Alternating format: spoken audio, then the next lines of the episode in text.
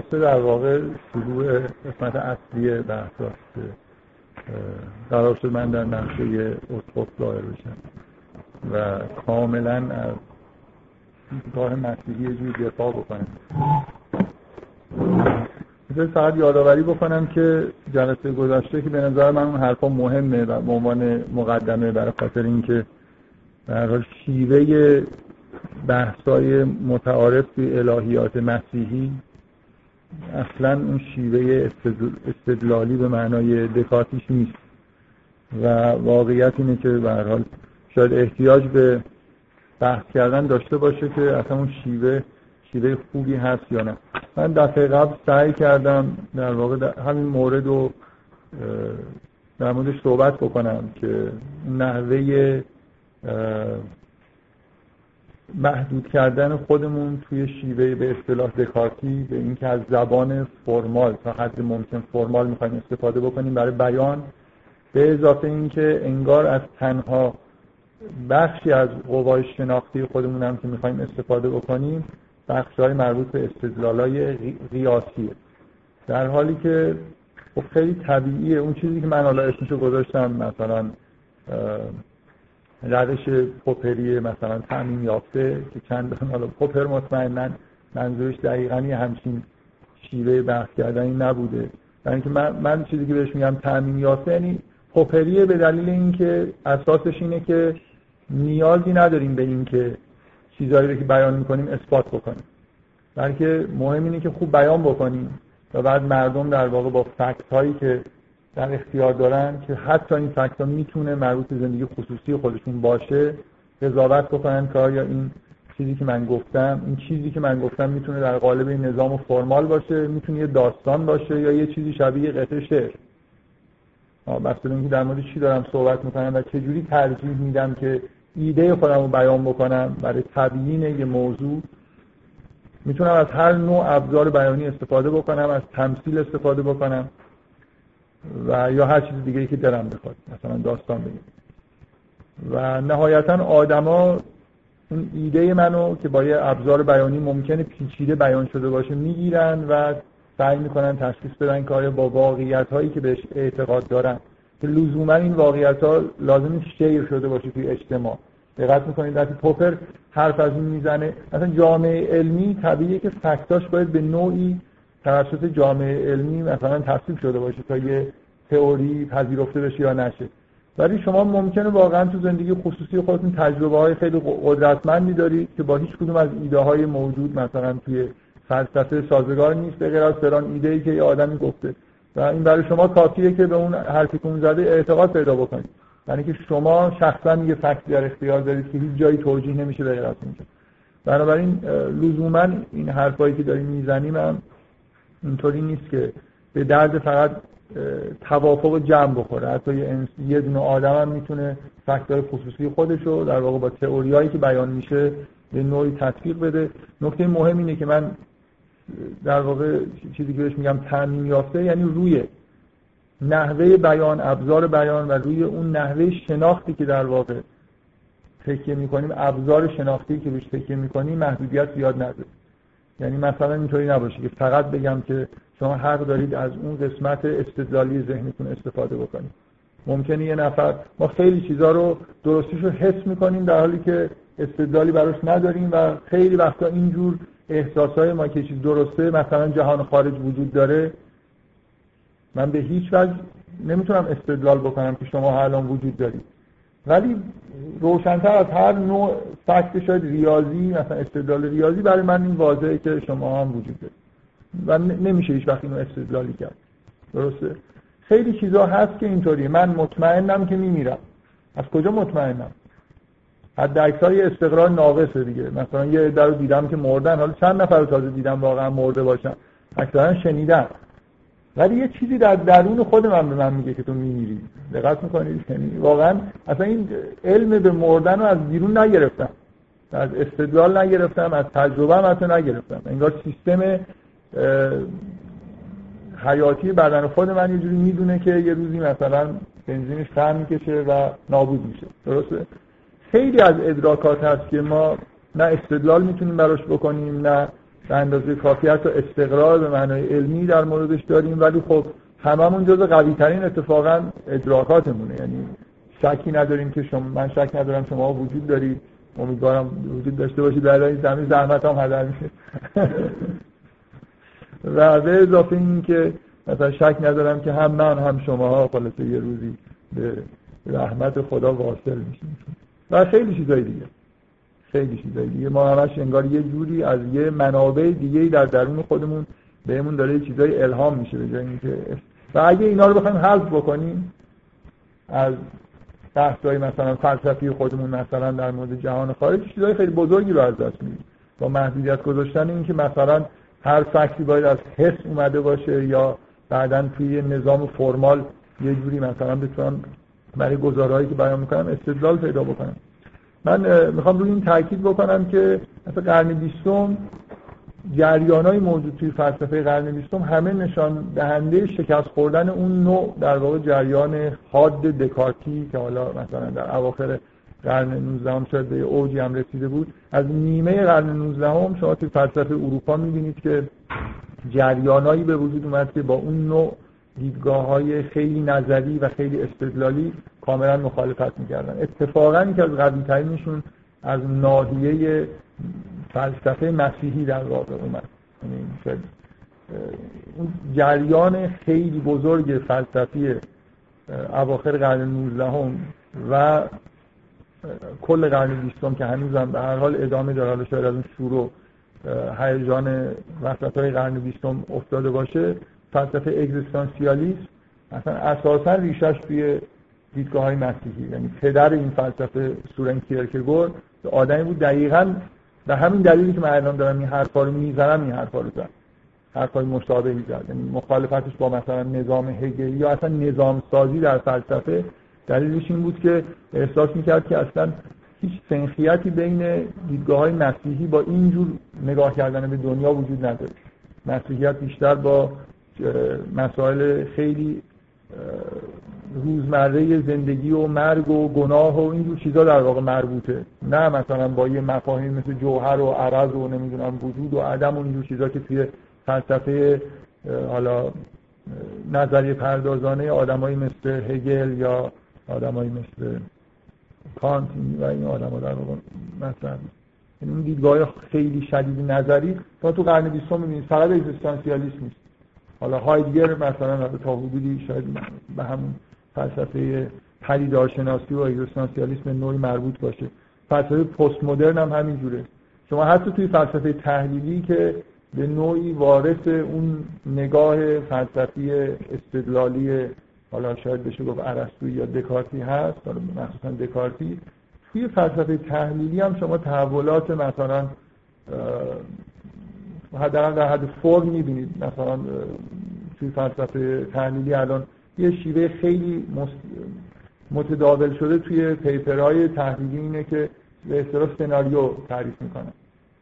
یعنی وقتی می‌خوان یه مفهومی رو زیر سوال ببرن یه سناریو می‌سازن.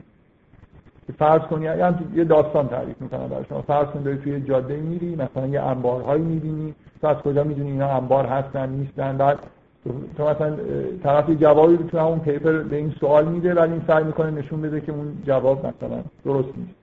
یعنی در واقع انگار در قالب یه داستان یه استدلال داره بیان میشه. دیگه اون شیوه منطقی نظام سوری و اینا رو شما کمتر می‌بینید که واقعا این خیلی متداول شده. اینا به هر حال یه تحولی توی زبان فلسفه است. من می‌خوام به هر یادآوری کرده باشم به اضافه اینکه اینم فراموش نکنیم که این نوع در واقع برگشتن به ابزارهای بیانی که خود قدیمتر از این چیزهای قرنهای اخیر هستن به نظر من به هر یه جور پیروزی دیدگاه های دینی و عرفانی حساب میشه.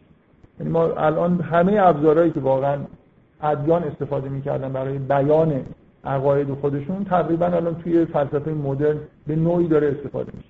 یعنی حتی شما می‌بینید فلاسفه مثلا سارت به عنوان فیلسوف اصلا نمایشنامه می‌نویسه فیلمنامه می‌نویسه داستان می‌نویسه و احساس می‌کنه که اینجوری بهتر میشه فلسفه خودش رو بیان بکنه. بنابراین هیچ عجیب نیست که الان مثلا نگاه کنید ببینید تو قرآن داستان داریم توی کتاب مقدس داستان داریم در این کتاب مقدس خود داستان به نوعی شروع میشه و اینا همه در واقع به نوعی با فلسفه موجود حتی هماهنگی داره و با این دیدگاه پست مدرن در واقع یه بخشی از دیدگاه پست مدرن انتقاد به همون شیوه های ظاهرا عقل گرایانه قرن مثلا 19 هم 18 هم 19 هم. چیزی که من می‌خوام بگم اینه که خود راه رو باز بذاریم برای اینکه با دیدگاه جدید آشنا بشیم آخرین چیزی که جلسه قبل گفتم این بود که تو این دیدگاه های به اصطلاح پوپری یه نکته خیلی خیلی مهم این میشه که شما چه چیزهایی رو به عنوان فکت میپذیرید. مهمتر از شیوه استدلالتون نظامی که ارائه می‌کنید اینه که اصلا شما به چجوری دارید به جهان نگاه می‌کنید. چه چیزهایی رو به عنوان فکت پذیرفتید. مثلا فرض کنید شما اگر فکت هایی که می‌خواید بر اساس نظریه بسازید مشاهدات تیکو براه در مورد در نجوم باشه و قوانین کپلر باشه اگه فکراتون ایناست نظریه‌ای که باید بسازید نظریه نیوتن. اگه آزمایش مثلا مایکلسون مورلی و یه چیزایی در مورد اطلاعات دقیقی در مورد مدار عطارد رو هم به فکراتون اضافه کنید اون وقت مجبورید برید نسبیت رو بسازید. ولی اصلا اگه به انسان دارید نگاه می‌کنید مطمئنا به نظریه نیوتن نمی‌رسید من به چه حوزه ای از تفکر دارم نگاه می‌کنم؟ به فلسفه دکارت نمی‌تونم برسم. اونجوری که به اون چیزهایی که مسیحی ها به عنوان فکت های درجه یک در واقع گزینش می‌کنن و نگاه می‌کنن مطمئنا اینا منجر نه به ساینس میشه نه به فلسفه دکارت میشه و نه چیزهای دیگه ای که شما توی دوره مثلا روشنگری می‌بینید. و این به نکته خیلی مهمیه که فکت ها انتخاب فکت ها یه جوری به علایق ما برمیگرده. واقعا یعنی همین الان آدما حتی در مورد زندگی من یه مثالی دفعه قبل زدم در مورد فوتبال. اینکه آدما بر اساس اینکه مثلا فرض کنید یکی تمام علاقش به زندگی تو فوتبال باشه اون وقت خب فکتایی که در واقع تجربه می‌کنه توی حوزه عجیب و غریب خیلی کوچیکی قرار دارن و بنابراین ممکنه مثلا توحید و نبوت و اینا اصلا اونجا معنی پیدا نکنه. بنابراین اینکه به کجا نگاه می‌کنیم واقعا یه نکته مهمی همینطوری نیست که هر جوری از هر جایی شروع بکنم با هر فکت عجیب و غریبی مثلا بتونم یه نظریه بسازم که مثلا به مسیحیت برسم یا به یه دین دیگه. مثلا یه نکته نظر خودم مهم که حالا خیلی ارتباط به بحث نداره ولی از دست نمی‌خوام بدم اینو اضافه بکنم که شما توی این جریانی که بهش حالا رنسانس میگیم یا مثلا انقلاب علمی مخصوصا میگیم من که فرزن حالا از زمان گالیله شروع شده و یه نکته خیلی مهمی که معمولا فراموش میشه اینه که یه, شیفتی اینجا وجود داره از روش ها خیلی چیزا عوض, عوض شده. ولی یه چیز خیلی مهم شیفت پیدا کردن از در واقع فکت ها و مسائل مربوط به انسان به مسائل مربوط به طبیعته. یعنی گالیله مثلا آدمی مثل گالیله چیزی رو داره مطالعه می‌کنه که قبلا اصلا خیلی مورد توجه نبوده. علاقه آدما این نبود که این چیزها رو بدونن. مثلا اینکه قانون حرکت پانگول چیه. دقت می‌کنید بیشتر واقعا تا قبل از انقلاب علمی بیشتر مسائل انسانی تو حوزه انسانی بود که مورد توجه بود. اگه جایی از فلسفه مثلا مورد توجه بود فلسفه الهیات بود نه فلسفه طبیعت. فلسفه طبیعت رو میخوندن برای خاطر اینکه بعدا وارد بتونن وارد بحث‌های الهیات بشن. اینو به عنوان کاملا این مقدمه خیلی گذرا در واقع بهش نگاه می‌کردن.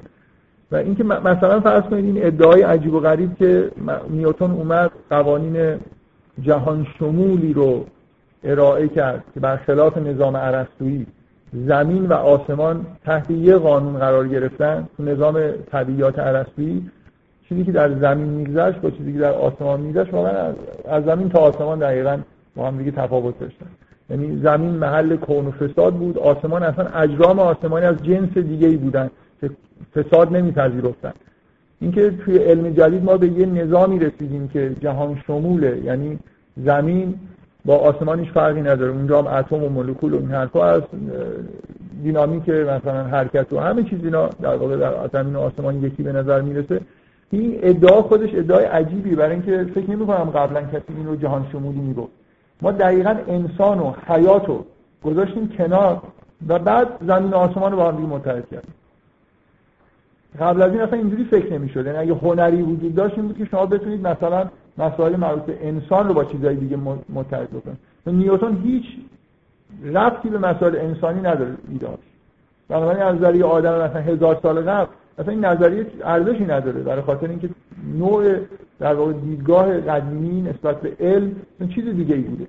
دقت می‌کنید این این چیزیه که معمولا خیلی بهش توجه نمیشه. این ادعاهای بزرگ که نمی‌دونم قانون جهان شمول یعنی چی؟ جهان انسانی. این در واقع مثل یه فرضیه که انسان هم یه چیزیه مثل همون اتم و مولکول و همین چیزاست اگه اینجوری نگاه بکنید اون وقت می‌تونید بگید که خب اتفاقایی که در نظام مثلا در جهان انسانی هم میفته تابع قوانین نیوتن مثلا جهان لاپلاسی. ولی یه فرض خیلی عجیبیه.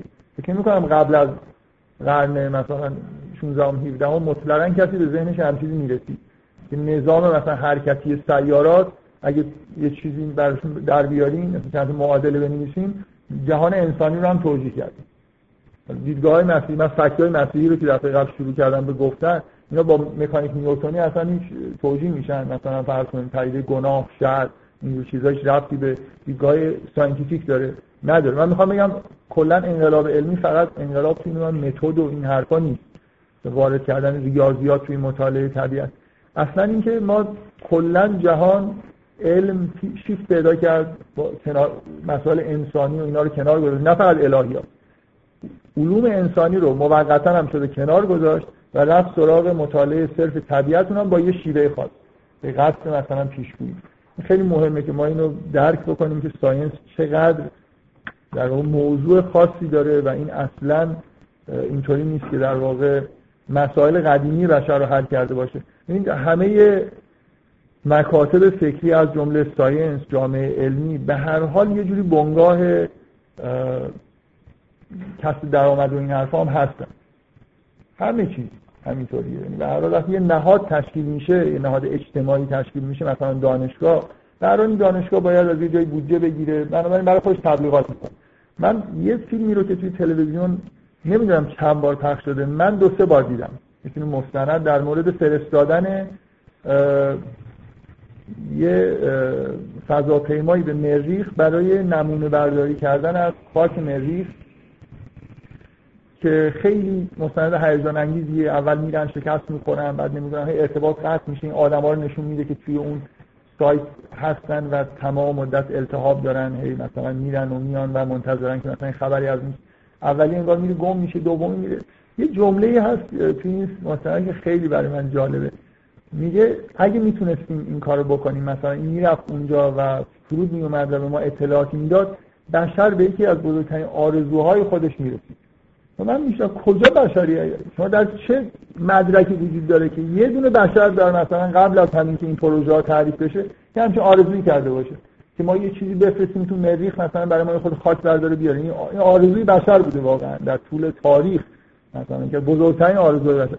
اون آدم حالا یا داره به عنوان تبلیغات برای اینکه بودجه بیشتر بگیره این حرفو می‌زنه یا واقعا زندگیش همینه آرزوی بزرگ خودشه فکر می‌کنه مثلا یه جوری از این آدمای ساده که فکر می‌کنن همه آدما در تمام طول تاریخ منتظر این لحظه بودن که مثلا یه سیگنالی از مریخ بیاد ما بفهمیم که این سالم اونجا فرود اومد به هر حال دانش خود اینجوریه. یعنی ما انواع اقسام دانشایی که داریم همیشه دارن از خودشون تبلیغ می‌کنن که خیلی مشکلات رو حل کردن. شما مطالعه تاریخی دانش بشر رو بکنید اصلا این مسائلی که توی science حل شده اصلا قبلا مسئله نبودن اینا صورت مسئله نبودن. به عنوان مثال خیلی واضحش یه بحثی وجود داره بین محمد بن زکریای رازی و مخالفینش توی تاریخ تمدن اسلامی. محمد زکریای رازی آدمی بود اهل تجربه بود. یعنی می‌رفت تو آزمایشگاه کار می‌کرد. واقعا به همون شیوه scientific مثلا الکل کشف کرد چیزا رو رو هم دیگه میریخت. یه جوری مثلا کیمیاگری تجربی می‌کرد. و خیلی هم تو نوشته هم تاکید داره که این شیوه خوبی برای شناخت طبیعت مثلا بعضی اینو پیشرو کارهای علمی می‌دونن. چون کسایی که باش مخالفت کردن اصولا مخالفتشون این بود که این برای بشر مثلا قبیهه که یه همچین کاری بکنه. اصلا در شأن بشر نیست که برای طبیعت بشناسیم که چی بشه. مثلا اینو بریزیم رو اون. شأن بشر اینه که تو این دوره کوتاه زندگی خودش الهیات یاد بگیره با جهان ماورا آشنا بشه. حالا مثلا اونو ریختی رو این نمی‌دونم از نظر الهی دانا کیمیاگری کار پست و مثلا یه جوری در واقع چیز بود آدمایی که حالا احتمالا دنبال پول هستن یا اصلا طبع طبیعی دارن که دنبال این چیزا میرن. سوالای اصلی بشر این چیزا نبوده. نمی‌خواستن ببینن اگه نمی‌دونم سولفور و فلان روشی بریزن چی میشه. برای همین کار نمی‌کردن. اگر هم علم تجربی قبلا وجود داشته نیوتن یه نامه ای داره من قبلا هم یه جایی بهش اشاره کردم. من خودم وقتی که دانش آموز بودم یا مثلا اوایل دانشین بود این متن رو خوندم و واقعا شگفت زده شدم خیلی برای من منبع الهام بود که چقدر ما دور شدیم از اون تاریخی که اینا کار می‌کردن. اواخر عمرش به یکی از دوستاش نوشته که همه کارهای علمی که من کردم از دید خودم در حد حل کردن جدول کلمات متقاطع.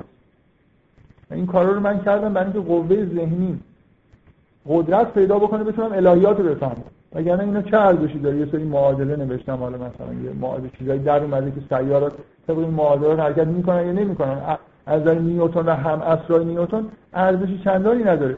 ببین اون موقع کسی پیش بینی نمی‌کرد که این کاری که شروع شده مثلا دو سه قرن بعد به یه سری چیزای تکنولوژیکی که زندگی بشر متحول می‌کنه برسه. دقت می‌کنید؟ اینا فعالیت های نظری شناختی بودن. مثلا حرکت سیارات معادلات مثلا حرکت سیارات به دست بیاریم خوبه جالبه ولی چیز مهمی به نظرشون نمی‌رسید.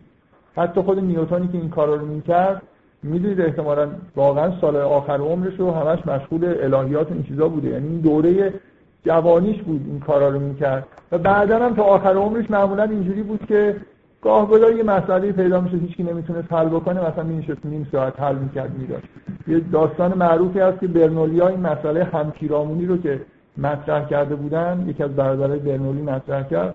بعد به یه اسم مستعاری توی مجله نیوتن جوابش چاپ کرد. میگن وقتی برنولی جواب دید گفت اینو نیوتن حل کرده. و یه جمله معروفی گفت و من شی رو از اثر پنجاش می‌شناسم. کسی به نیوتن نمی‌تونه همچین راه حلی ارائه همه اینا از نظر نیوتن مثلا در حالی که تو عالم خودش بود از نیوتن کیمیاگری هم پنهانی ظاهرا می‌کرده. الان یه اسناد مدارک جدید در مورد نیوتن به دست اومده که خیلی جالبه اتفاقا از نظر دینی. یه جوری مخالف با خیلی عقاید مذهبی کلیسا بوده منتها خب این چیزا رو پنهان می‌کرده. به هر حال نیوتن وسط کاراش واقعا در حد اینکه مثل یه تمرین جدول کلمات متقاطع آدمی که خیلی استاده شما دارید میرید یه روزنامه جا پیدا می‌کنید یه جدول هیچ کم نتونید سر کنید کار نداره مثلا پرش می‌کنید این طرف مثلا یه احساس می‌کنید باز یه تمرین ذهنی انجام بدید این در حال اینو فراموش نکنیم که ما یه جوری در انقلاب علمی اصلا توجه خودمون رو از عالم انسانی یه جوری بیشتر بردیم به سمت عالم طبیعت هم با یه دیدگاه خیلی خاص. نوشتن معادله برای خاطر اینکه بتونیم پیشگویی بکنیم. و اگه آدمایی از اولش خوب می‌تونستن ادراک خوبی داشتن که چیکار داره می‌کنه ساینس معلوم بود که این برای به درد تکنولوژی می‌خوره دیگه. شما وقتی همه دانشتون در جهت پیشگویی طبیعیه که این نوع دانش به درد تسلط به طبیعت می‌خوره. یعنی من بتونم بفهم که اگر یه چیزایی رو ست بکنم چه اتفاقی میفته و بعد از این استفاده بکنم و یه جوری مثلا یه دستگاه.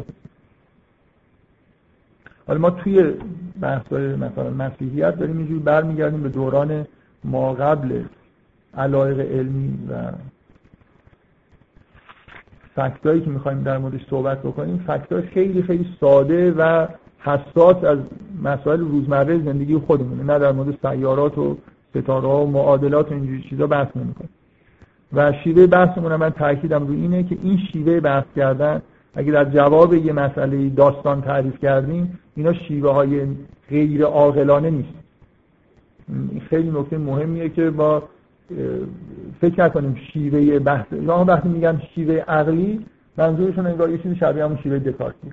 اینا نامعقول نیست و الان هم فلسفه مدرن پست مدرن حالا بعد از دوران مدرن به این سمت رفته. شما آثار نیچه رو که می‌خونید من یادم توی جلسه که در مورد نیچه بود آخرش یه نفر به عنوان اعتراض مثلا در تعجب خیلی زیاد آخه این چه جور فلسفه؟ این بیشتر مثلا شبیه شعر رو شما چنین گفت زرتوش نیچه می‌خونید. چه شباهتی به کتاب کانت داره؟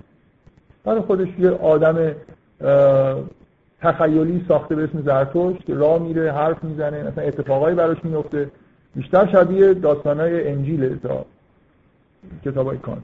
و از همون دوره کیرکگور و نیچه تقریبا هم دوره هستن با هم دیگه. بعد از هگل اومدن. خیلی معتقدن که هگل دیگه اینقدر شورش در آورد که این اکثر عملا به وجود اومد. یعنی چنان نظام نظری عظیمی ساخت که خودش مثلا یه جمله معروفی داره که میگه این فلسفه خودم رو فقط خودم فهمیدم و خداوند. و هیچ کسی دیگه ای نفهمید. بعد اضافه می‌کنه که نه خودم هم نفهمید خب بفرمایید. در مورد من یه خود حواسم یه چیز دو دقیقه رو الان نیم ساعت در موردش صحبت کردم. این خیلی ضرورت نداره نخواستیم باشه. خب بیایم شروع بکنیم فکتور روزمره بگیم. فکتور روزمره ما که من دفعه قبل از یه جای شروع کردم از اینجا شروع بکنیم که ما از یه طرف وقتی که به جهان نگاه می‌کنیم به نظر میاد هر چی نگاهمون رو دورتر از این کره زمین می‌بریم یعنی از عالم انسانی دور میشیم یه جهان بهتر و شسته تری می‌بینیم. شما وقتی به سیارات و ستاره ها نگاه می‌کنید یه اشیاء زیبای نورانی رو می‌بینید که طبق یه نظم بی نهایت دقیقی به طور مداوم دارن حرکت می‌کنن. هیچ چیزی بدی اونجا نمی‌بینید هیچ احساس بدی بهتون دست نمیده. همین چیز انگار سرشار از زیبایی و نظم و عدالت و هر چی می‌خواید نسبت بدید همه صفات خوب انگار اون بالا وجود داره. این احساسی که همیشه در طول تاریخ بشر نسبت به حداقل بالای سر خودش نگاه می‌کرده به ستاره و سیاره داشته. یه سری اشیاء متحرک شناور انگار خیلی آزادانه منتها روی مسیرهای خیلی دقیق از پیش تعیین شده به طور منظم حرکت می‌کنن.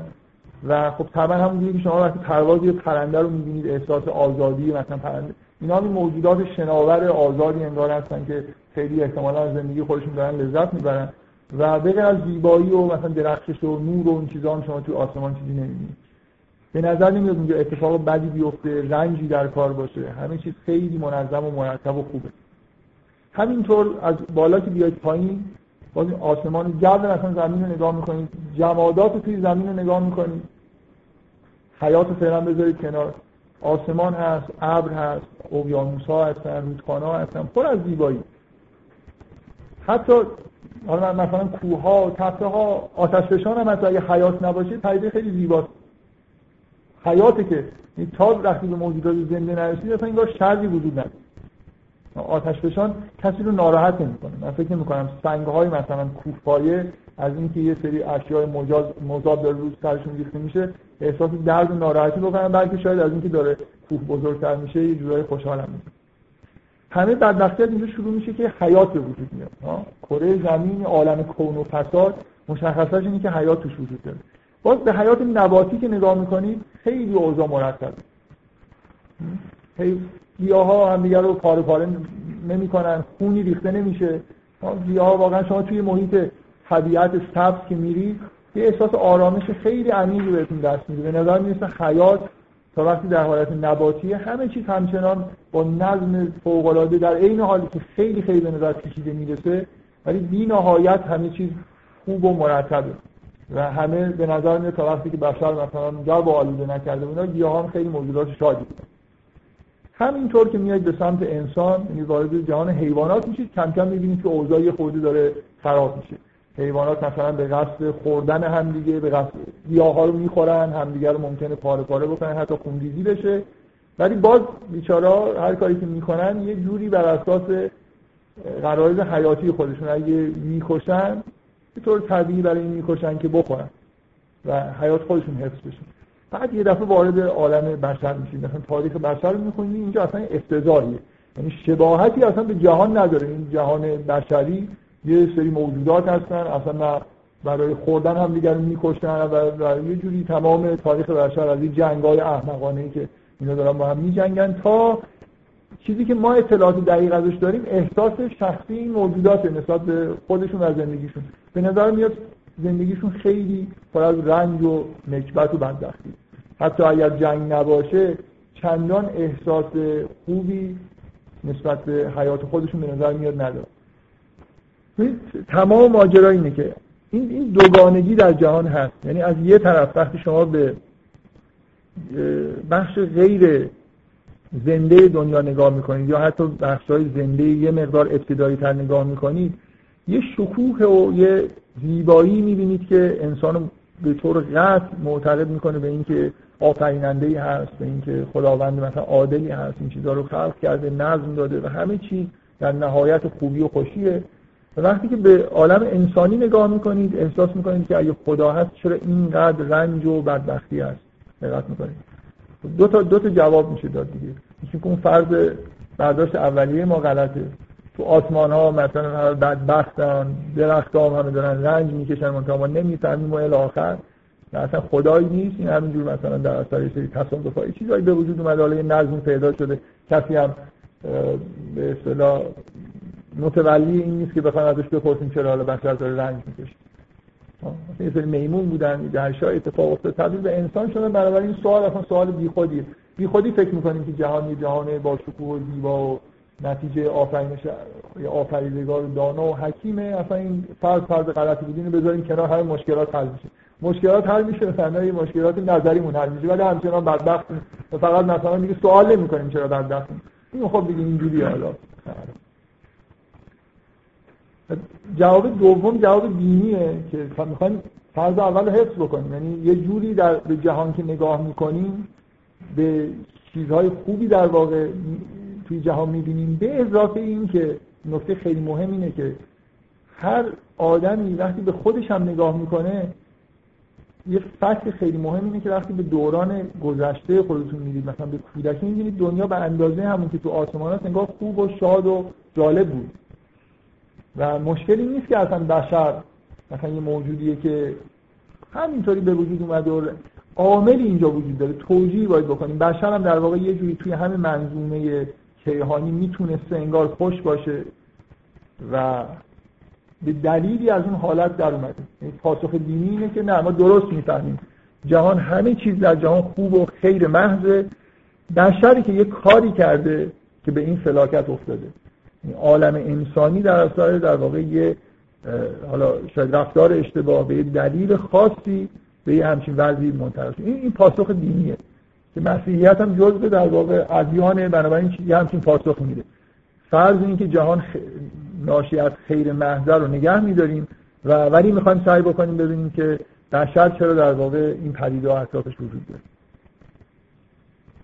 شما این, این نوع در واقع شروع نگاه کردن به جهان رو مقایسه بکنید با مثلا شروع دکارتی یا شروع کانت. به چه چیزهای دیگه ای دارن فکر می‌کنن. کانت داره به قوه شناخت بشر فکر می‌کنه که آیا ما اصلا می‌تونیم بشناسیم یا نمی‌تونیم بشناسیم.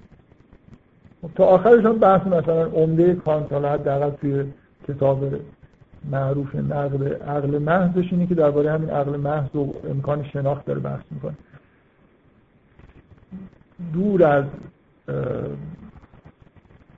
عقل که یه موجودی که چند سال بیشتر فرصت نداره تو این دنیا تمام زندگی خودش درباره اینکه می‌تونم بشناسم یا نمی‌تونم بشناسم فرق بکنه. آخرم به این نتیجه برسه که مثلا در حالی که داره میمیره که می‌تونستم بشناسم. خب چه چه فایده ای داره حالا دیگه در حالی که داری میمیری که به این مثلا نتیجه رسیدی یا نرسیدی؟ اگه یه نفر حرفه چیزش باشه حرفه دانشگاهیش این باشه سوالا رو جواب اون بحث جداست. می‌تونه زندگی واقعی خودش به چیزای دیگه فکر بکنه. من می‌خوام بگم این چیزا خود انگار واقعی ترن دیگه نیست زندگی به این موجود فانی کیرکگور که من یه بار توی جلسه ای که جلسه دانشجویی که از من پرسیدن به چه فیلسوفای علاقه مندی اسم کیرکگور بردم از اون موقع تا حالا باور کنید همش فکر می‌کنم چرا یادم نمیاد اسم پاسکال رو بزنم حالا تکمیل می‌کنم من علاقه خاصی به پاسکال دارم. حالا هرچند فیلسوف ممکنه حساب نشه. پاسکال هم پیشرو کیرکگور از نظر همین چرخشی که توی نگاهشون وجود داره. از بحث‌های شناختی و نظری به سمت بحث‌های عملی زندگی اصلا فلسفه اگزیستانسیالیسم همینه. درباره اگزیستانس بحث می‌کنیم نه درباره دین. درباره وجود بحث نمی‌کنیم درباره وجود انسانی بحث می‌کنیم. تمام مثلا شما مقولات فلسفی کیرکگور که نگاه بکنید یک بودن دل به دریا زدن اینا مقولات فلسفیشه. بحث‌های نظری نیست. مثلا اینکه موجودی که فانیه باید خلاصه یه روزی دل به دریا بزنه یه چیزی رو یه رای رو انتخاب بکنه و بره. ولو اینکه از نظر نظری به یقین نرسیده باشه. این حرف خوبیه دیگه. این حرفا جدای از بحثای اینکه حالا من می‌تونم بشناسم. فرض کنم نمی‌تونم بشناسم به طور دقیق و کامل. خب؟ ولی نمی‌خوام می‌خوام زندگی بکنم. نکته مهم برای کیرکگور اینه که می‌خواد زندگی بکنه و می‌دونه که میمیره. بنابراین به قول خودش در این موقعیت تراژیک قرار گرفته و یه کاری بکنه از دستش هر کاری که برمیاد بکنه. این این جور فلسفه ها فلسفه های جذابتری هستن در این حالی که اون بحث های نظری هم به عنوان فعالیت های آکادمیک چیزای بدی نیستم به نظر من. نمی‌خوام تخته بکنم بگم همه بحث های نظری. ولی صرفا بحث نظری کردن اصلا دیوانگی محض در حالی که ادعای عقل دارن خیلی جالبه. یعنی غیر از این رو عقل حساب نمی‌کنن وقتی میگن بحث عقلی می‌خوایم بکنیم یعنی می‌خوایم اینجوری بحث بکنیم در حالی که به نظر من صرف اونجور بحث کردن به طور کامل کاملا دیوانی خب. چیزایی که الان در موردش صحبت کردم اینکه وقتی به جهان انسانی می‌رسیم ببین فقط وقتی در مورد شر صحبت می‌کنیم مثلا به فکر این نباشیم که بیماری وجود داره مرگ وجود داره که اینا مطمئنا جلوه های خیلی خیلی مشخص شر هستن. اصلا شر همین انگار کافیه که من چیزهایی رو همین الان همه انسان ها چیزهایی می‌خوان که در اختیار ندارن. و تو وضعیت هایی قرار دارن که نمی‌خوان باشن. به نظر میاد انگار بیعدالتی هستی که چطور یه موجودی خواسته ای بهش داده شده ولی اون چیز رو بهش نمیدن؟ مثل اینکه من گرسنه باشم غذا نداشته باشم. شما به همه خواسته های خودتون در واقع نگاه کنید ببینید چند تاشو واقعا چقدر زندگی براتون ایدئاله همین منشأ رنج دیگه. لازم نیست حتما بیمار بشید سلامتیتون از دست بدید یا بمیرید تا احساس بکنید شر وجود داره. این خودش در واقع به نظر نمیاد موجودات دیگه در جهان اینجوری به نظر نمیاد کره ما نیازهایی داره که برآورده نشده. مثلا داره حرکت می‌کنه دنبال یه چیزیه سرگشته است مثلا هی این ور میره اون ور می‌بینه نه باز اون چیزی که می‌خواد پیدا نکرده. ولی انسان کاملا اینجوری از اولی که به دنیا میاد داره این ور اون ور میره و به یه چیزی می‌خواد که بهش نمی‌رسه. هیچ کدوم آدما واقعا به اون چیزی که به نظر میاد که از اعماق وجودشون می‌خواد می‌خوان نمی‌رسن. شما نشانه دیگه از شر اینه. شما به زندگی گذشته خودتون که نگاه می‌کنید من در مورد خودم بگم. من واقعا به زندگی گذشته خودم نگاه می‌کنم احساس می‌کنم این زندگی رو به این شکل نمی‌خوام نمی‌خواستم. هیچ کدوم کارهایی که کردم به نظرم نمیاد خیلی کامل بوده. اصلا یا اصلا به کل اشتباه بوده. ممکنه دورانی از زندگیم اشتباه می‌کردم. یا اگه یه کارهای اصولا خوبی هم انجام دادم با کیفیت خیلی بهتر می‌شد انجام داد. من فکر کنم اکثر آدما اینجوری هم به زندگی گذشته خودشون نگاه می‌کنن.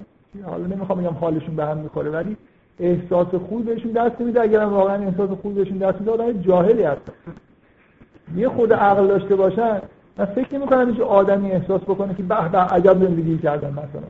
که مثلا تمام زندگیم چند رو نظم مبارک کی؟ خب.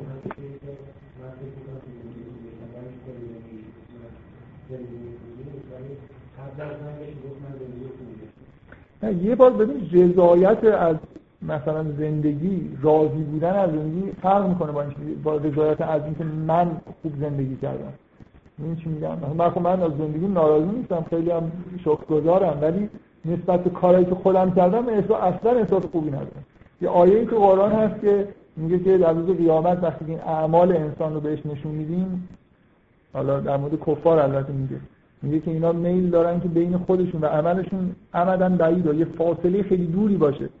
من والا همین الان همین نماده اون دنیا نرسم این احساس دارم. به زندگی خودم نگاه می‌کنم یه احساس می‌کنم که این نبود. مثلا یه جوری می‌شد همه رو پاک کرد. و این نشانه یه جور شر... مثل اینکه من به یه چیزی که نمی‌خواستم رسیدم دیگه. ممکن خیلی تلاشم کرده باشم که مثلا یه زندگی خوبی داشته باشم. ولی به دلیل جهالت به دلیل اشتباهی که کردم گاهی ممکنه به دلیل تنبلی کاری باید می‌کردم نکردم. به یه چیز ایدئالی که واقعا احساس خوبی بهم دست بده نسبت بهش نرسیدم. اینا همه نشانه های شره. چیزایی وجود داره که من نمی‌خوام. و طبعا وقتی که به گذشتم نگاه می‌کنم دچار حزن میشم. به آینده هم که نگاه می‌کنم دچار خوف میشم.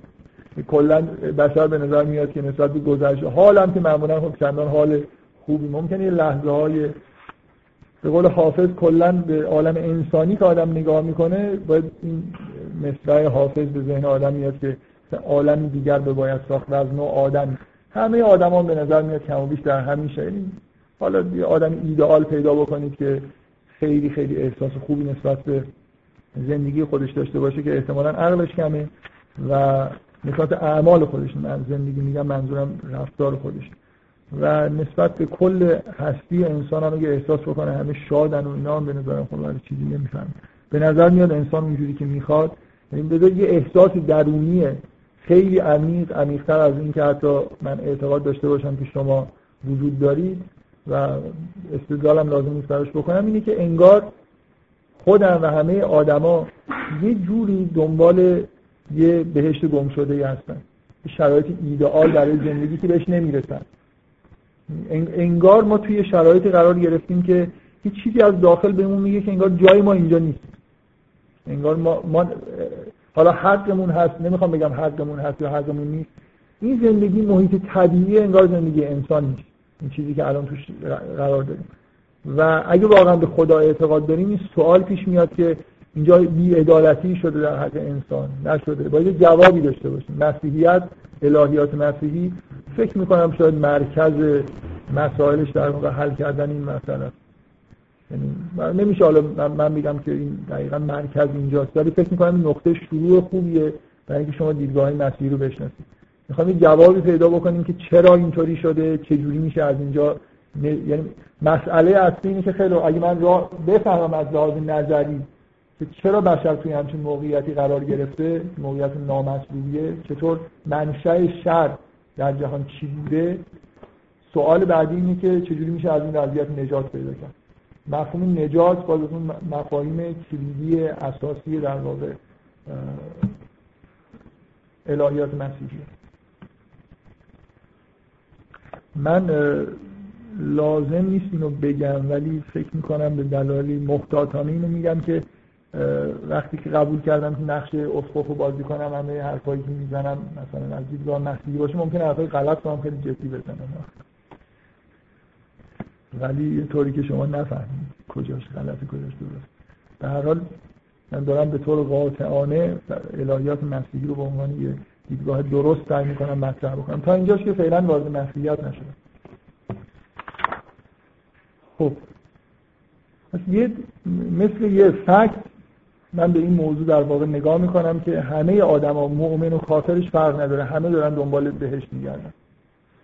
کافر هم تو زندگی خودش از یه راهی دنبال خوشی حالا مثلا ممکنه یه نفر این بهشتی رو که گم کرده اون احساس خوبی رو که می‌خواد بهش برسه احساس سعادت اینو توی شهوترانی و مثلا چیزای زمینی می‌بینه. ممکنه یه نفر بهشت گم شده خودش رو در ریاضت و مثلا رسیدن به کمالات عرفانی ببینه. ولی همه در حال یه جوری انگار می‌خوان خودشون نجات بدن به اون احساس حداقل فکر می‌کنم این چیز احساس طبیعی وجود داره که همه ما یه دوران کودکی پر از خوشی و انگار خوش سر گذاشتیم. حتی بچه‌هایی که توی شرایط بد به دنیا میان باز در حال زندگی کودکیشون معمولا همراه با یه خاطرات خوشه. یه چیزی در کودکی وجود داره جدای از اینکه چقدر دیگه مگر اینکه واقعا بچه رو عمدن بخوان مثلا اذیت بکنن. هم بچه هم ول بکنی یه خود کاری به کارش نداشته باشی غرق در یه جور لذت کودکانه و معصومانه خودشه. حتی مثلا من میگم مگر اینکه یکی بخواد مثلا برای رد این نظریه بچه رو بگیره اول مثلا هی سوزن بهش بزنه که هیچ جور خوشی از تو کودکی خودش نداشته باشه. ما قطعا توی ناخودآگاه خودمون خاطراتی از دنیای درون رحم داریم. که دیگه بی نهایت به نظر می‌رسه اونجا بهمون خوش گذشته. یعنی هر چی می‌خواستیم انگار در اختیارمون بوده ممکنه وقتی به دنیا اومدیم مادر ما می‌رفته مثلا ما تنها میمونیم احساس گرسنگی و یا احساس سرما می‌کردیم. و الی آخر. بنابراین رنج هایی وجود داشته. به نظر می‌رسه دنیای داخل رحم دیگه یه جوری انگار توی یه بهشتی قوطه برسیم غذا به طور کاملا منظم می‌رسه بدون اینکه ما درخواست بکنیم. در اینکه وصلیم به بدن مادر و اصلا هیچ چیزی کم و کاستی اونجا وجود نداره تقریبا. اگر هم حالا توی شرایط خیلی صد درصد ایدئال نباشه یه حسی از در حال یه زندگی ایدئال تو خاطر ناخداگاه ما ممکنه ثبت شده باشه. حالا من دارم اینو میگم که اگه اون بچه هم سوزن بزنیدم باور کنید باز یه جوری من این آقای دولاوی یا آدمیه که مالم می‌کنه گاهی چند شب سخنرانیاش پخش میشه. یه پیرمردی یا اگه خیلی میشه دیده باشه اسم برنامه‌ش هم توبای توبای محبت. یه بار توی یکی از سخنرانیاش حالا پارسال فکر می‌کنم می‌گفت که می‌گفت شما آدمو که نگاه می‌کنی این معلومه از یه جایی اومده شاهزاده ای چیزی بوده. این قد توقعه. یعنی این در گذشتهش به هر حال یه چیزی داشته. این همیشه هر چی بهش می‌دید باز راضی نمیشه. این وضعیت انسان که در هر شرایطی انسان قرار می‌گیره باز یه حس نارضایتی انگار درش وجود داره اشتباه نمیشه. میگه که انگار ما از یه عالمی اومدیم که اونجا دیگه خیلی مثلا بهمون احترام گذاشتن خیلی کلاس اون بالا بوده که هر پادشاه ها مثلا از این چیزی که دارن باز به رضایت نمی‌رسن چه برسه حالا آدمای ممنون خب. یه, یه فکت اینه که ما اگه درست دقت بکنیم بشر هم اینطوری نیست که همیشه تو این وضعیت فلاکت بار بوده. حداقل هر آدمی توی زندگی خصوصی خودش انگار وقتی عقب برمیگرده شرایط شبیه به بهشت و مثلا اشباع و ارزای کامل که الان دور شدیم و می‌بینه. چیزی تو کودکی ما وجود داره که حالا من این یه خورده ممکنه توضیح دادنش خیلی بدیهی نباشه امیدوارم همتون احساس بکنید. ما یه جوری انگار در کودکی با جهان متحد هستیم. احساس جدایی نمی کنیم فردیت نمی کنیم به نظر می‌رسه هر چی که از دوران کودکی خودمون دور میشیم یه جوری انسان موجودات جدا افتاده ای میشیم. مثلا خودمون رو کم کم انگار دور خودمون خودمون حالا به دلیلی حسار می‌کشیم. خیلی از رنجایی که در واقع می‌کشیم اینه که اصلا از اون در واقع مثل سیارات و ستارات یه عضوی از عالم دیگه نیستیم. ما این که یه جدا افتادیم. این حس جدا افتادن شاید توضیحش خیلی راحت نباشه ولی باز جزء فکت های خیلی واضحیه که ما توی زندگی روزمره خودمون می‌بینیم. این اینا شروع در واقع بحثایی که حالا یه فکت خیلی مهم دقت بکنیم. من دنبال این هستم مثل تحقیقات علمی تقریبا. آخرش بعد داستان تعریف می‌کنم. من دنبال این هستم بفهمم که منشأ این شری که تو زندگی من هست چیه. احساس می‌کنم به قبل که نگاه می‌کنم یه جوری اوضاع بهتر بوده. کودکی من مطمئنا اشباع شده تر از دوران حاضر خودم بودم. بعد یه فکتی مثلا الان احساس همون جدایی از جهان به قول عرفا واقع شدن توی کسرت رو افتادن از زهدت این چیزا رو می‌کنن. بعد نگاه می‌کنم می‌بینم خیلی ربط داره به احساس اون لحظه های تو زندگیم شاید یادم بیاد که وقتی مرتکب اشتباهی شدم یا مرتکب گناهی شدم دروغ گفتم مثلا یه حس خیلی بدی به دست داد. این احساس جدا افتادنی که الان دارم یه جوری به اون لحظه ها انگار مربوط میشه. انگار من با اشتباهاتی که کردم از اون بهش خارج شدم. من می‌خوام بگم این حسایی که الان دارم و حسای خوبی نیستن یه جوری اگه به تجربیات خودم نگاه بکنم شاید یادم میاد اون لحظه هایی که توی کودکی مثلا اشتباه خیلی بزرگی کردم. مثلا یه حالت رسوایی برام پیش اومد که مثلا یه دروغی گفته بودم همه فهمیدن. پدر مادرم فهمیدن که مثلا من دروغ گفتم. یه احساس بدی اونجا وجود داره که خیلی با احساسایی که بعدا تو زندگی انگار تجربه کردم ربط داره. یعنی یه حدسی به وجود میاد که به طور طبیعی من شاید مشکل بشر اینه. با بقیه موجودات فرقش اینه که ما گناه می‌کنیم. چیزایی رو می‌دونیم که نباید بکنیم انجام میدیم. حالا می‌خواد اسمش رو که ما اختیار داریم. من نمی‌خوام وارد این این منشأ این چیه. به نظر میاد که خطاها و گناه های ما که ما رو به این فلاکت در واقع رسونده. خب یه هست دیگه مثل اینکه من به نظرم میاد که به هر حال یکی از دلایلی که من می‌تونم عدالت خدا رو در واقع زیر سوال نبرم و جهان بشری رو بفهمم که چرا اینجور قراقاتی شده اوضاع اینو برگردونم به اینکه بشر یه ویژگی داره که گناه می‌کنه. وقتی گناه می‌کنه دچار رنج میشه و این داشته که دچار رنج میشه. بنابراین عدالت خدا زیر سوال نمیره. وارد جزئیات هم نمی‌خوام بشم که چجوری این اتفاق میفته که مثلا شما آزادی و اختیار پیدا می‌کنید یا نمی‌دونم توانایی گناه پیدا می‌کنید یا اصلا این چه فایده ای داشته که موجود خلق بشه که توانایی گناه داشته باشه و این حرفان خودش عدالت هست یا نه. فعلا داریم سعی می‌کنیم دنبال من منشأ بگردیم. بعد حالا شاید سوالای دیگر بخوایم جواب بدیم. ولی این جواب اشکال خیلی اساسی داره. اونم اینه که اگه گناه من منشأ رنج منه این معنیش اینه که اگر یه انسانی گناه نکنه نباید دیگه رنگی بهش برسه دیگه. ولی اصلا به نظر اینجوری نمیاد یعنی اینجوری نیست که موجودی که مثلا کمتر گناه کرده ممکنه بگیرن شکنجش بکنن. من همین الان یه موجودی بیاد بگه من خیلی کم گناه کردم من برای اینکه این نظریه رو رد بکنم می‌گیرم شکنجهش می‌کنم. پس می‌تونه رنج بکشه. مثلا وقتی یه نفر گناه نکرده ولی عزیزانی داره که اونا گناه کردن اونا میفتن میمیرن دچار مشکلاتی میشن خب اینم رنج می‌بره دیگه. در سر ما در اثر های خودمون فقط رنج نمی‌بریم. جهان اینجوری اصلا ساختار این عالم انگار یه جوری به ما رنج میرسونه. دقت می‌کنید؟ بنابراین این تئوری به نظر نمی‌رسه که کار بکنه. اگه من بگم که منشأ شر و مثلا رنجی که من توی زندگیم دارم می‌برم دلیلش اینه که گناه مرتکب شدم. دقت می‌کنید؟ خب، حالا راه حل چیه؟ راه حل دینیه. همه ادیان ابراهیم به طور مشترک اعتقاد به اینه که بشر یه گناه اولیه داره. گناهی که باعث اخراجش از بهشت شده. یعنی اون داستان آفرینش انسان که در ابتدای کتاب مقدس یهودی ها و مسیحی ها اومده تقریبا در اولین صفحات قرآن هم شما میخونیدش فلسفه که در واقع شر رو سعی می‌کنه توضیح بده. اینکه انسان برای بهش خلق شده بود. و آزمایش شد. یعنی رفت توی بهش. حالا مثلا اینکه آدم یه موجود خاصی بود خدا اینو برد توی بهش قرار داد بعدا گناه کرد. به نیابت همه انسان ها گناه کرد. یا نه. مثلا گناهش به ارث رسیده به این. یه بحثای خیلی مفصلی توی الهیات مسیحی وجود داره که چطور گناه آدم به بقیه به ارث رسیده. چرا ما باید باید مجازات بشیم به دلیل گناهی کسی دیگه کرده. معروف ترین نظریه الهیات مسیحی اینه که آدم به عنوان یه تیپیکال به عنوان یه انسان اون کارو کرد و معنیش اینه که هر کسی دیگه هم بره اونجا قرار بگیره همین کارو می‌کنه. بنابراین دیگه حالا لازم نیست همه رو اول ببریم توی یه باغ اون کار بکنن بعد بیاریمشون دوباره می‌زنیم یا مثل یه آزمایشی بشر لایق بهش نیست. و حتی اگه یه دونه درخت رو بگن ازش نخور این میره از اون می‌خوره. بنابراین چون بشر در واقع ذاتا اینجوریه و انگار یه تمایل ذاتی به گناه داره دچار خبوط شده.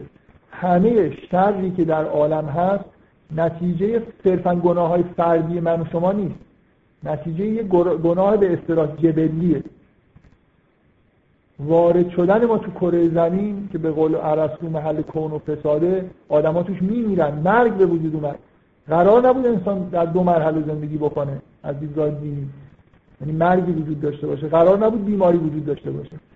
اینا همه در واقع منشأ همه شرهایی که ما در زمین تجربه می‌کنیم در درجه اول اینه که اصلا وارد شدن ما به زمین که محل دشمنی ها و محل تزاهم موجودات زنده با هم دیگر حداقل حتی آتش ها ممکنه توی زندگی ما مثلا یا زلزله نقش عذاب کننده رو بازی بکنن. وقوع ما در زمین حبوط ما به زمین نتیجه گناه اولیه است. بعدا به دلیل گناه های دیگه که خودمون توی کره زمین مرتکب میشیم رنج های ثانوی هم برامون پیش میاد. بفرمایید.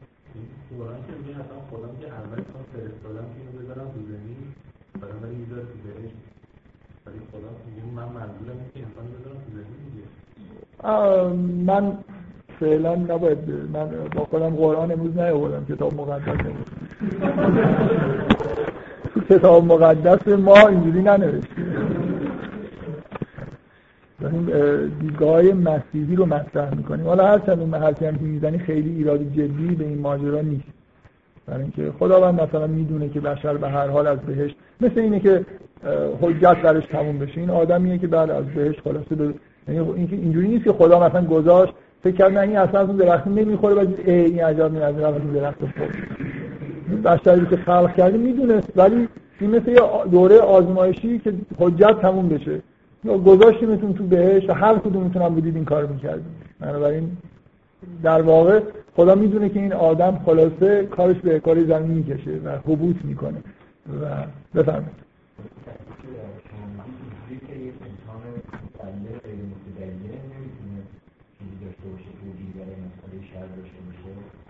چرا؟ برای خاطر اون اصلا به اون صورت با مسئله شر به این معنایی که متدین مواجه هست مواجه نیست. شر وجود داره خب داره دیگه اینم در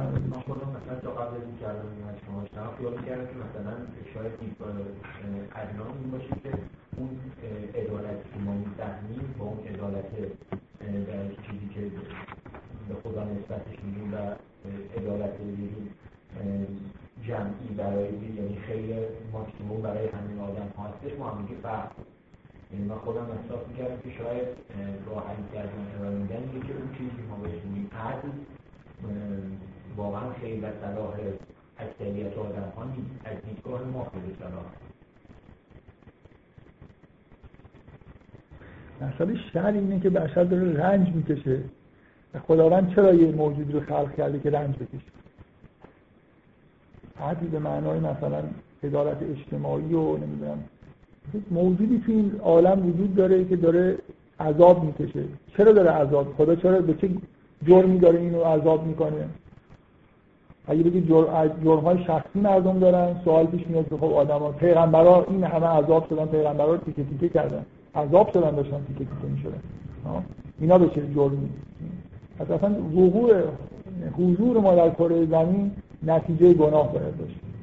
داستان آدم و حوا اینو داره میگه.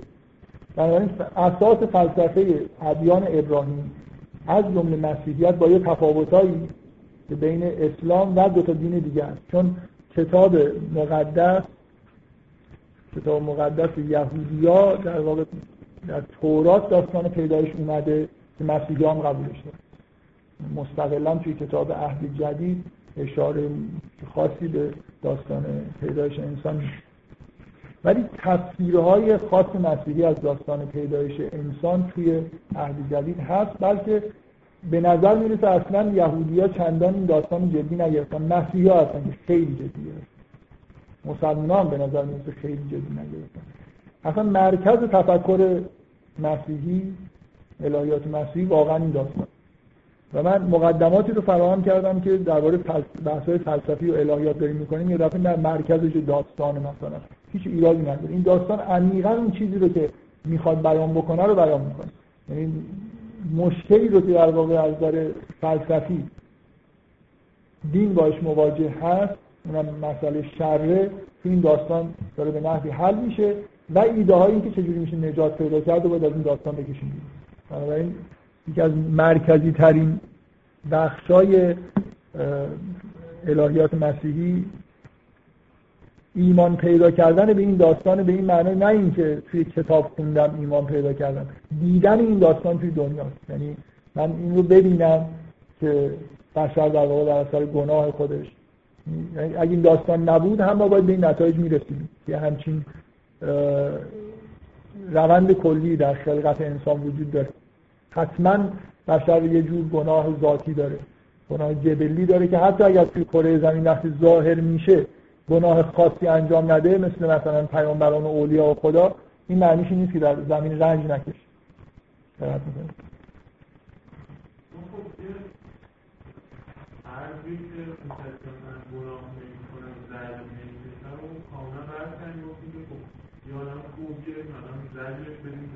پیامبرا مثلا مثال خوبی هستند که به نظر می‌رسه. مثال بدیهی از نظر مسیحی ها ها؟ خود مسیح دیگه. نهایت معصومیت و نهایت رنج. دیگه تو رو خدا. تو داری وارد اون بحث دکارتی از رنج تعریف بکنیم داریم رنج می‌کشیم. همین در معنایی که می‌فهمیم. بعضمون خوب نیست شما دارید از همون سنت دقیق بحث کردن و فرمال کردن مفهوم رنج و اثبات این که آیا نمی‌دونم گناه حالا از گناه تعریف کنیم. گناه یعنی چی؟ مثلا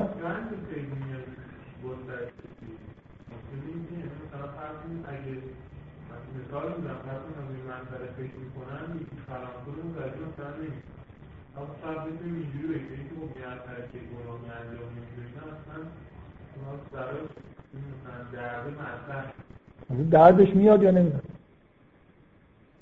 یعنی یه موجودی که گناه یه موجودی که گناه نمی‌کنه تو همین دنیا هر چی می‌خواد همونجوری میشه. بهش خب هم کافیه حضور نکته مهم اینه. به نظر می‌رسه حضور انسان اصلا کره زمین منشأ رنج توش آتش فشان و زلزله و هزار جور حیوانات وحشی که ممکنه من بخورن وجود داره. و اینجوری نیست که من توی زندگی خصوصی خودم اصلا کار بدی بکنم بعد این بلای سرم بیاد. بلایی که سر دیگر اگه من اتفاقا آدم خوبی باشم از رنج دیگران رنج می‌کشم. کافی اونا گناه بکنن. بعد بلای سر اونا بیاد. خب منم از اینکه اون مثلا الان دچار گرفتاری شده و مریضه به شدت دچار رنج میشم. بنابراین رنج وجود داره. یعنی من توی عالمی به دنیا اومدم. برخلاف دورانی که در رحم بودم که همه چیز آماده بود اصلا اون روزی که به دنیا اومدم گناه نکرده مادرم مثلا فرض کن یه کاری براش پیش اومد یه وعده شیر من یادش رفت یا مثلا حالا به هر دلیلی من دچار رنج هایی شدم. اصلا بچه در دو ساعت در یکی دو سال اول زندگیش همین که مادرشون نبینه دچار رنج و حرمان از بغل مادرش بذاره که خب برای میذاردش کنار دیگه. بنابراین کم کم باید عادت بکنه که اینجا دیگه چی میگن دچار خونه مثلا خالت نیست بکنی حالا همینجوری هر چی بخوای. از همون شیش قبل از همون شیش روزگی اصلا بچه با گریه به دنیا میاد. از متولد شدنش همراه با رنج. نفس نمی‌تونه بکشه اولین نفساش همراه با درد و رنج و بدبختیه. تا آخرش که همینطور داره زندگی می‌کنه تعریفی هم من از رنج و گناه نمیدم و تعمد دارم که ندم این همه جلسه قبل خاص دادم که از این بحثا نکنم. اجازه بدید برم جلو. الان سوال سوال خوب و مربوطیه. ولی فکر کنم یه خورده بریم جلو اگه سوالتون حل نشد. بیشتر من در جهت بیان دیدگاه های مسیحی هستن اینکه الان بخوایم در مورد درست و غلط بودنش بحث بکنیم. یعنی بعدا وقت داریم که مثلا بعد از چند جلسه که یه مقدار تکمیل شد این حرفا بیایم برگردیم مثلا یه خود نقد بکنیم. شما عملا دارید نقدش رو شروع می‌کنید. دیگه بیشتر گوش بدید. بله. بپرسید ولی من ممکن جواب ندم.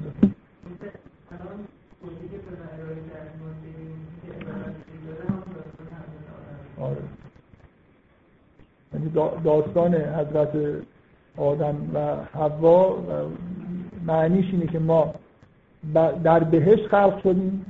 و در اثر گناه خودمون به کره زمین اومدیم. اینجا محل رنج توی قرآن نوشته که برید به زمین بعض کم به بعض عدو. که رفتی توی زمین دیگه یه تعداد آدم با هم دیگه هست اینجا هستن تو سرکله هم می‌زنید و رنج ایجاد می‌کنید حتی اگر هیچ عامل طبیعی هم برای رنج نباشه.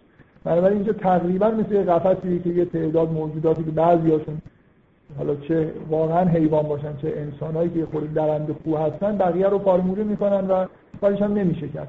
و این نتیجه گناه جبلی انسان این اصطلاح گناه اولیه یا گناه جبلی یعنی همه ماها شریک گناه آدم هستیم بنابراین حق نداریم بگیم که مثلا یه طفل معصوم چرا اینطوری شد. انسان انسان معصوم نداریم. انسان اصلا انسان ذاتا گناهکار به دلیل همون که در واقع خلقت انسان در داستان گفته میشه. برای بهشت آفریده شد و گناه کرد. به نیابت از ما این خیلی بحث مفصلی من شاید یه بار اشاره بکنم چون هیچ الهیاتی به غیر از الهیات مسیحیت اینقدر در مورد این داستان و این مفاهیم بحث نکردن. انواع نظریه وجود داره مثلا در مورد اینکه گناه چجوری تسری پیدا می‌کنه به انسان ها در هر حال گناه مصری بوده بیماری مصری بوده هر چی بوده از طریق وراثت یا از طریق اینکه معروف این حرف معمولا اینه که به نمایندگی ما آدم در بهش قرار گرفت و گناهش گناه همه انسان هست یعنی در واقع همه ما اگر تو شرایط بودیم این کار می‌کردیم بنابراین به نوعی گناه کاری داستان من بذارید نخونم برای خاطر اینکه خود وقت گرفته میشه. من یه خود نگران این هستم که به خیلی عقب نیفتیم این چیزایی که امروز می‌خوام بگم و عمدتا بگم. داستانو بعد نیست شما حالا که قراره که حرفای مسیحی ها رو گوش بدید ممکنه حتی بعدش درباره یهودیت هم جلساتی بذاریم. کتاب رو تهیه بکنید. به دلایلی فکر می‌کنم لازم انجیل رو بخونید.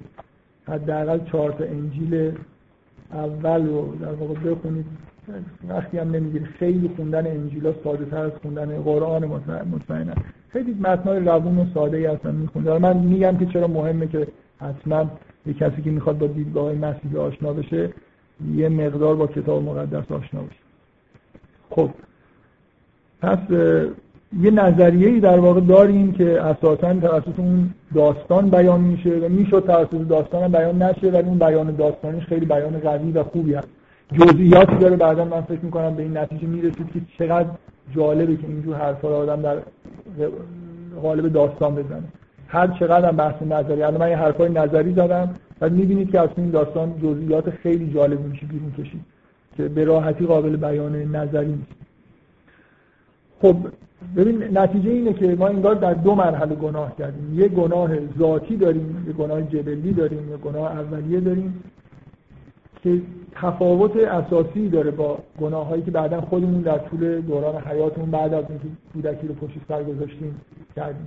گناه هایی که تو حیاتمون انجام دوران حیاتمون انجام دادیم مثل گناه های معمولی مثلا نقض کردن قوانین شریعت یا بعضی از قوانین که عقل ما به ما یه جایی می‌گفت کاری بکن من نکردیم نتیجه اینجور گناه ها اینه که ما حال احساسات بدی بهمون دست میده.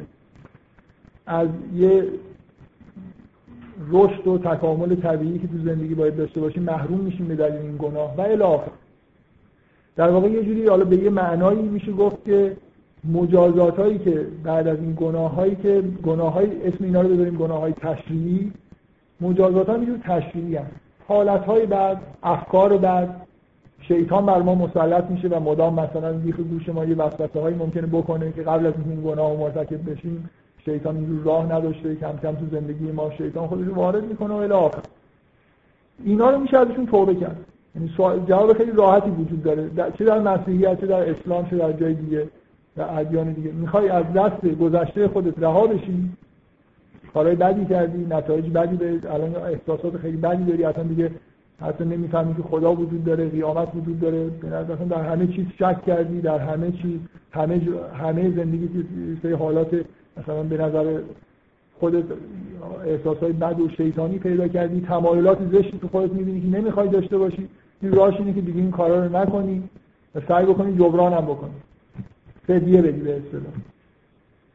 اعمال عبادتی اگه ترک کردی به جا بیاری یه کارایی بکنی. مثلا در یهودیت خیلی خیلی رسم بود که قربانی می‌کردن. برای جبران گناه ها به پیشگاه خدا قربانی تقدیم می‌کردن و الی آخر سنت هایی وجود داره شریعتی وجود داره که به شما یاد میده که چجوری گناهایی رو که در طول زندگیتون انجام دادید پاک کنید. ولی مسلما نمیشه گناه جبلی خودتون رو با توبه کردن پاک کنید. دقت می‌کنید؟ این نکته اساسی وجود داره. اونم اینه که گناهی وجود داره که اصلا شما شما چیکار می‌خواید بکنید؟ از گناهی که حضرت آدم مثلا مرتکب شد توبه بکنید برگردید اگه بتونید توبه بکنید میشه برمیگردید به بهشت دیگه. ما می‌دونیم که انگار اون گناه غیر از گناه های تشریعیه. اون گناه خاصرش یه اتفاق تکوینی بوده. ما به کره زمین مثلا وارد شدیم. گناه جبلی گناهی که تو ذاتا مرتکب شدی. جز ذاتت نمی‌تونی ازش توبه بکنی. نمی‌تونی خودتو از این گناه نجات بدی. تمام بحثای مسیحی اینه که تو نمی‌تونی گناه فطری خودت رو پاک بکنی. خداونده که باید ابتکار عمل به خرج بده و این گناه رو پاک بکنی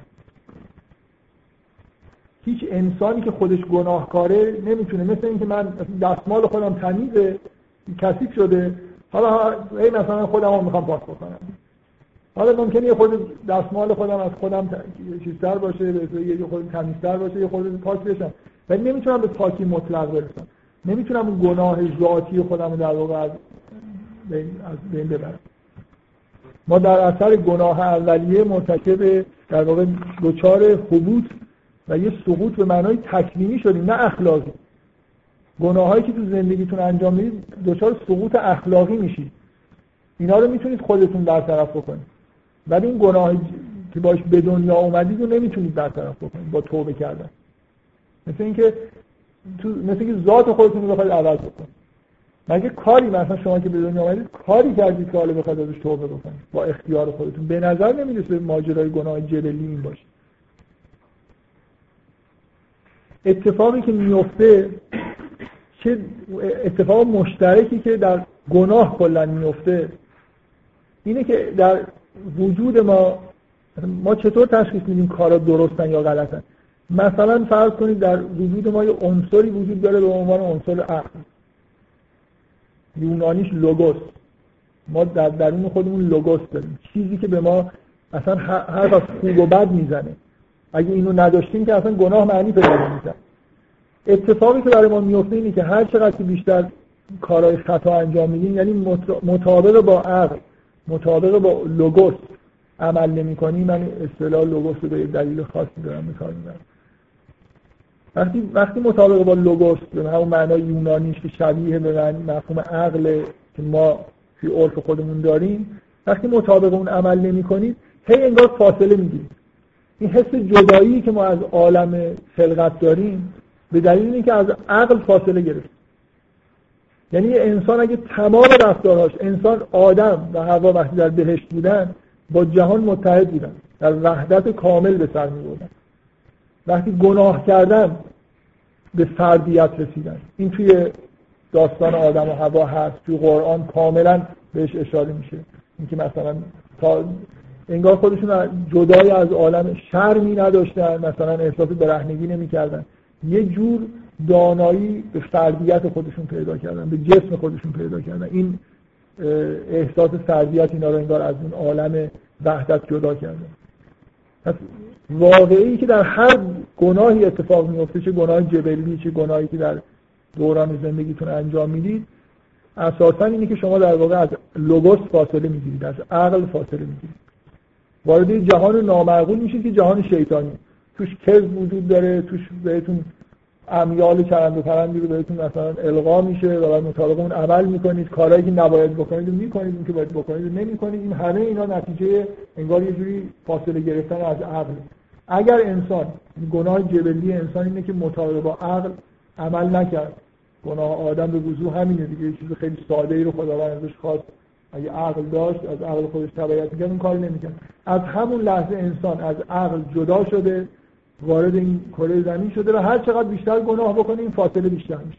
ولی نمی‌تونید اون فاصله اولیه رو کلا از بین ببرید. به وحدت کامل برسید مگر اینکه در واقع یه جوری امدادی از طرف خود اون عقل از طرف خود خداوند بهتون بشه. این اساس ایده مسیحیت در مورد نجاته. اگه ما باور کردیم این داستان رو اینکه منشأ شر در عالم گناه یه گناه اولیه که جنبه تکوینی داشته و باعث شده اصلا وارد این عالم خاکی بشیم و یه گناه های ثانویه که اینا رو میشه با توبه کردن با حالا سنت های مثلا مسیح اعتراف کردن با سنت های یهودی قربانی کردن یا هر جوری سنت های اسلامی. همه ادیان برای جبران خطاها سنت هایی دارن دستور عملهایی دارن که انسان چجوری می‌تونه توبه بکنه و برگرده در واقع به همون دوران شبه معصومیت بعد از تولدش. با فرض اینکه قبل از تولد هم آلوده به یه گناهی هست که اونو نمی‌تونه با توبه کردن در واقع برطرف بکنه. ایده مسیحیت اینه که شما نه با توبه کردن نه با پیروی از هیچ شریعتی و با هیچ راهی ابتکار شخصی از طرف خودتون یا از طرف مقامات نمی‌تونید گناه جبلی خودتون رو پاک بکنید مگر اینکه یه اتفاق تکوینی در عالم بیفته توسط خداوند اینجا جایی نیست که شما دستتون برسه که اون لکه ننگی که در واقع در ابتدای خلقت به شما در کسبیده اونو پاکش بکنید نکته خیلی مهم نکته خیلی خیلی مهم اینه که اینو درک بکنید شما. که گناه جبلی گناه بسیار بزرگی معمولا در الهیات مسیحی روی این تاکید میشه. با تمام گناه هایی که در الان توی زمین شما انجام می‌دید زمین تا آسمان فرق یعنی اینکه اون گناه در آسمان انجام می‌دید. گناه در بهشت انجام می‌دید. الان تو کره زمین مثل اینکه من اینجا وقتی خروج پیدا کردم از وقتی به دنیا اومدم مادرم من اندازه کافی من شیر نداد مثلا. نمی‌دونم سرد سرما گرما هزار تا بلا سرم اومد. تو این کره زمین گناه هر چقدر آدم هم بکشی این تأثیری که در واقع می‌ذاره و بزرگیش قابل قیاس با اون گناه جبلی نیست. مستقیما خداوند رو در حالی که کاملا شما رو تو بهش گذاشته بود و هیچ مشکلی نداشتید نافرمانی کردید علت اینکه همچین اثر عظیمی هم از خودش باقی گذاشته که انسان از عالم آسمان در واقع به زمین فرود اومده اینه که گناه گناه بزرگی بود. فرق می‌کنه تو زمین هر چی می‌خواد گناه بکنید. نمی‌تونید گناه به اون بزرگی مرتکب بشید. گناهی که مستقیما امر مستقیم خداوند تو میگه به اون درخت. این همه اینجا چیز هست. به این نزدیک نشه یه امر خیلی ساده و شما مثلا آدم این کارو کردید بنابراین عظمت اون گناه جزء چیزایی که در واقع از نتایجش باید بفهمیم خداوند اون گناه رو گناه بزرگی حساب کرده. که نه فقط آدم همین نسل بشر رو تبعید کرده به یه جایی که رنج بکشن. ولی حتی اگر توی زندگی بعدی خودشون گناه نکنن. ببینید دقت بکنید اگه تمام انسان ها بعد از اینکه حبوط کردن هیچ گناهی هم مرتکب نمی شدن باز رنج میکشیدن. حداقلشون میمردن مریض می‌شدن. عواملی وجود داره تو کره زمین که اگر تمام آدم ها کلا معصوم بودن و از شریعت مثلا درونی که درونشون بود به طور کامل از عقل خودشون بعد از تولد همشون استفاده می‌کردن. یه زندگی ایدئالی رو در زمین ایجاد می‌کردن. بازم شر از بین نمی‌رفت. انسان حداقل نشانه شر در بعد از حبوط انسان اینه که انسان می‌دونه که مرگ در جلوش هست. همین نمیرید هم همین که مرگ جلوتون هست و دیگران رو می‌بینید که میمیرن دچار رنج می‌کنه شما. مرگ یکی از واضح ترین شاید کلیدی ترین نشانه های شر در زندگی زمین میمونه و می‌بینید که برای همه هم هست دیگه بله. همراه با درد و رنج و جدا شدن از جایی که حداقل عادت کردید. شما فرض کنید که یقین داشته باشید که مثلا زندگی پس از مرگ هست. ولی فکر نمی کنم هیچ کس احساس بکنه که مردن کار راحتی. این یعنی همراه با درد و رنج مثل تولد. حداقل بند نافی اینجا پاره میشه. طرف خود نفس بگیرید وارد شرایط زندگی جدید شدن خودش در به اضافه اینکه دوری دیگران هست تو وقتی تو این دنیا هستی کسایی رو دوست داری از دور میشن دیگه رو نمیرین رنج دیگه. نه رنج نباید در جسمانی باشه. چیزی رو می‌خواید نیست. چیزی رو نمی‌خواید هست. شر دیگه. چجوری؟ بهش قرار نیست اینجوری باشه. بهش توصیفش اینه که هر چی می‌خوای اونجا. چیزایی نمی‌خوایم اگه نخواستنی در کار باشه. نمیگن تو بهش چیزایی که نمی‌خوایم میگن چیزایی که می‌خوایم هست بی خود فرق داره. جد... بله. این که مثلا تولد بر انسان چیز حساب میشه یه نوع جدایی میشه از تغییر می‌کنه از روی جدایی بهش نگاه همون اتفاقی که مثلا دو سه سالگی بر بچه ها میفته که مرگ داری میفته از دید مثلا نگاه جدایی می‌تونه یا جدایی در هر حال مرگ نشانه واضح شره انسان خلق نشده که بمیره. بعد از حبوطه که مرگ به وجود اومده. درسته؟ خدا نگفت برید تو بهشت حالا چند سالی زندگی بکنید بعد مثلا بمیرید و این اصلا حرفا نبود. حرف این بود که برید تو بهشت تا ابد زندگی بکنید. انسان موجود ابدی بود در بهشت هم خلق شده بود. اومد تو این زمین و در معرض شر قرار گرفته و میمیره. حالا ممکنه بعد از مرگ اوضاعش بهتر بشه یا بدتر بشه ولی به هر حال مرگ نتیجه گناه اولیه است. این گناه اولیه نتایج تکوینی داشته. انگار تغییری در نظام عالم به وجود اومده. اینو نمی‌تونی تو با توبه کردن. همه آدمان توبه بکنن هیچ فایده ای نداره. گناه اولیه رو نمیشه باید رفتارهای خودمون بشون داره چرا؟ برای اینکه اصلا مرزی بین تکوین و تشریح به طور خیلی دقیق نمیشه کشید. مثلا من وقتی میگم حالتهای حالتهای بدی به دست میده به یه معنای این حالتها نتیجه به هم خوردن تعادل هورمونی پس تاثیر تکوینی رو گذاشته ولی در نظام خلقت بعید انسان بتونه با گناه شخصی خودش آثار عظیمی به وجود بیاره. اکثر کره زمین میشه منفجر کرد. که خیلی زحمت بکشیم همه انرژی ذرات هم جمع بکنیم یه کارایی می‌تونیم بکنیم. بگذاریم. خب پس نقطه اصلی اینه که به نجات فکر بکنیم دیگه. نجات با فرستادن یه تناب یا نردبان مثلا برای اینکه بشر از کره زمین بالا بره توبه بکنه و یه جوری مثلا با عقل سعی کنه متحد بشه. اینا هیچ کدومش از نظر الهیات مسیحی ممکن نیست.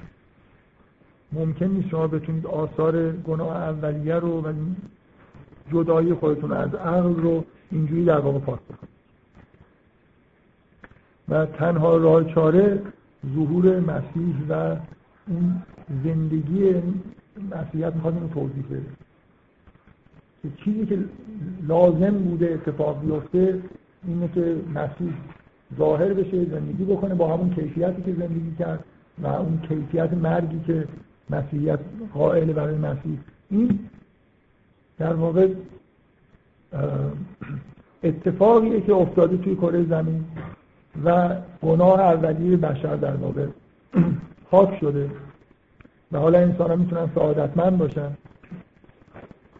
و دچار مشکل با گناه اولیه خودشون نباشن. به شرط اینکه به مسیح ایمان بیارن. وگرنه همتون براتون خراب حالا جور خب باشه حالا به اضافه این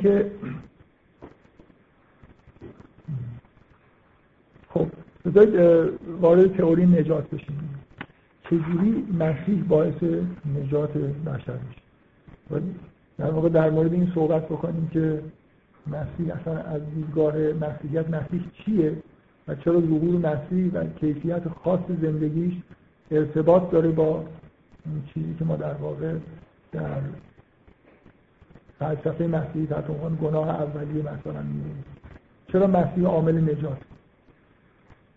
اخیرا تصدیق شده که مسیح تنها راه نجات نیست ولی خیلی مصوب جدیدی یعنی تو شورای واتیکان دوم تصدیق شد که پیروان ادیان دیگر می‌تونن نجات پیدا بکنن. ولی واقعا اعتقاد مسیحیت تا قبل از این شورا به طور عمومی این بود که اعتقاد کلیسایی این بود که نجات منحصر در ایمان به مسیحه و الانم حالا من بعدا شاید بگم که مصوبه چیه. چون چون مسیح به یه معنایی با خداوند و با لوگوس متحده در واقع حرف شورای واتیکان دوم اینه که لازم نیست تو به اسم مسیح این چیزا رو شناسایی بکنی. دقت می‌کنید؟ ایمان آوردن به مسیح معنیش نیست واقعا اعتقاد تاریخی پیدا بکنید که یه شخص میشیری بود و اینطوری شد و این حرفا. ارتباط با لوگوس یعنی با اون معنای مسیح می‌تونه باعث نجات باشه.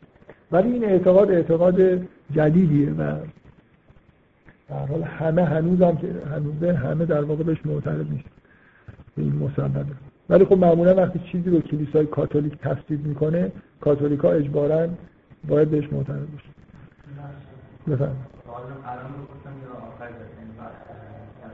من والا همیشه احساس بدی دارم نسبت به حالا یه دونه سوال بپرسید داریم من معمولا وقتی الان بپرسی زیاد ناراحت نمیشه ولی بعدا سه چهار نفر دیگه هم بپرسن خلاص یه جایی باید بگم که مسیحی حالا یه دونه سوال بپرسش کنم. یه دونه.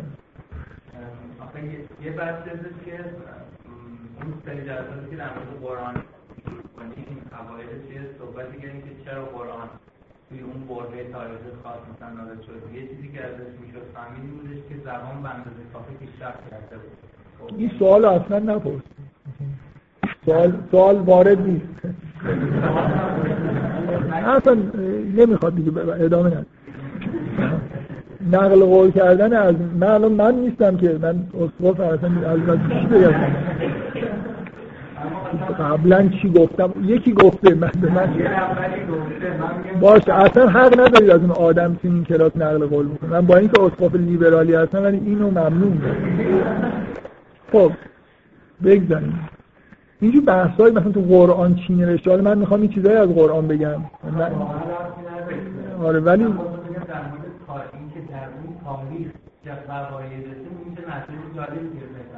بله می‌گیرم. بله می‌گیرم. خودم بعدا می‌گیرم. بله. اصلا این چیز این کاملا یکی از موضوعهای مورد بحثه که خداوند چطور جهان رو آماده برای ظهور مسیح کرد. این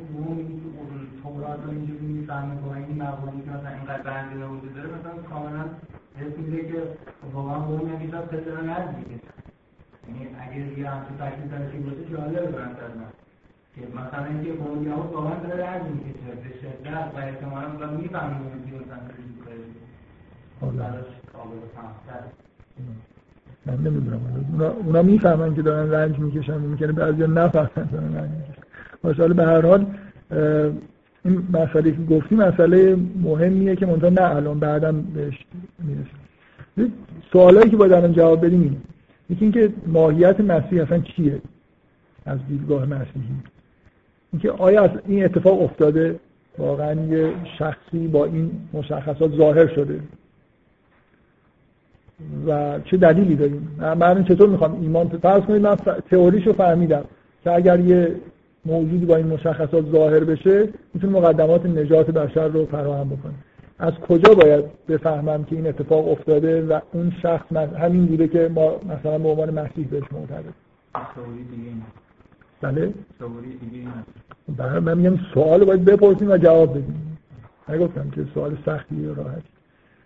پس باید در مورد ماهیت مسیحی یه فصل مهم الهیات مسیحی مسیح شناسیه برای خاطر اینکه شناخت مسیح در واقع در مرکز همه تفکرات الهیات و فلسفه مسیحی قرار داره. بعدم اینکه بحث حالا میشه اسمش گذاشت بحث تاریخی.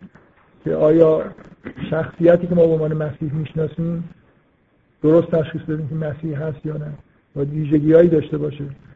و بعدم اینکه تئوریمون رو تکمیل بکنیم. حالا این موجود که ظاهر شد چطور باعث نجاته؟ چرا ایمان به مسیح می‌تونه انسان رو نجات بده؟ مثلا نجات نجات در مفهوم مسیحی یعنی خب اول اینکه احتمالا همتون شنیدید که اصلا مسیح و ظهور مسیح در زمین به معنای ظهور خداوند است خداوند در قالب انسان به زمین نازل شد. مسیح جدایی از خدا نداره خداست که در به اصطلاح جسم گرفت. در مثلا در کتاب مقدس انجیل می‌خونید که کلمه جسم شد و در جسم گرفت و در میان ما ساکن شد.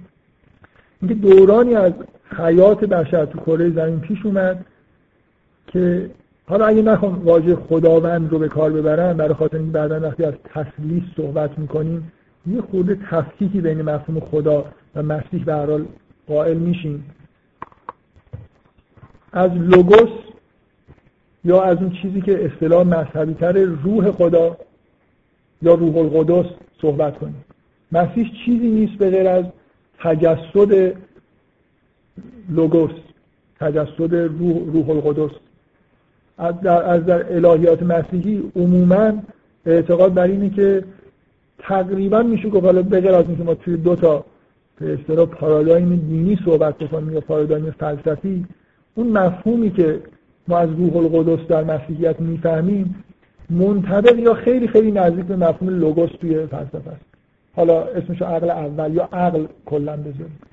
اولین مخلوق خداوند. شما در عرفان و فلسفه اسلامی هم می‌بینید که عقل اولین چیزی که مثلا خداوند خلق کرده در سلسله مراتب خلقت. اسمشو حق می‌خواید بذارید. این چیزی که در واقع با باطل فرق داره و فرق بین حق و باطل در واقع از اینجا میاد که حقی وجود داره. من نمی‌خوام روی این اسم گذاری ها خیلی بحث بکنم. روح القدس روح خدا یا لوگوس اینا همه در واقع به یه چیز دارن اشاره می‌کنن. ما ممکنه از واژه روح القدس استفاده بکنیم توی متن دینی خودمون. مسیحی ها دقیقا از واژه روح القدس استفاده می‌کنن. در قرآن هم این واژه عینا اومده. به همون ترجمه همون واژه‌ایه که مسیحی ها استفاده می‌کنن. و این اون چیزیه که در واقع واقعی که در کره زمین اتفاق افتاده برای نجات بشر اینه که خداوند روح خدا روح القدس جسم گرفته و به هیئتی انسان در کره زمین ظاهر شد. این حقیقت مسیحه تردیدی در اینکه این اتفاق یعنی بین اختلافی در مورد اینکه مسیح اینه در بین الهی دانای مسیحی معمولا وجود نداره. اختلاف ها خیلی ریزتر از این حرف هست. مثلا اختلاف این که ذات مسیح با ذات خدا یکیه یا نیست و این حرفا اینا بحثای مثلا مسیح های مخلوق هست یا نیست. روح القدس مخلوق هست یا مخلوق نیست. بحثای خورده جدای از اینی که این حقیقت ایمان مشترک همه مسیحی هست که روح القدس روح خدا یا در واقع خود خداوند چون این تسلیس وقتی که میگیم جدایی بین اینا نیست به معنایی. در, در هیئت بشر تو کره زمین ظاهر شده به قصد نجات بشر. این چیزیه که الزاما هر مسیحی باید بهش معترف باشه. من نمی‌خوام الان وارد جزئیات اون مباحث مسیح شناسی بشم ولی فکر می‌کنم مثلا جلسه آینده بیشتر به این بحثا برسیم. من می‌خوام یه خورده یه در مورد این بحث بکنم که چجوری ما می‌فهمیم که این شخصیتی که تحت عنوان مسیح بهش اعتقاد داریم این همون مسیح موعود به اون معنایی بوده که در نجات بشر قرار بوده در واقع شرکت بکنه. بذار اول مختصر پاسخ مسیحیت رو بگم به چیزای اشاره بکنم. ویژگی هایی که در واقع به نوعی الوهیت مسیح رو نشون میدن و اینکه مسیح انسان به معنای متعارفش نبوده.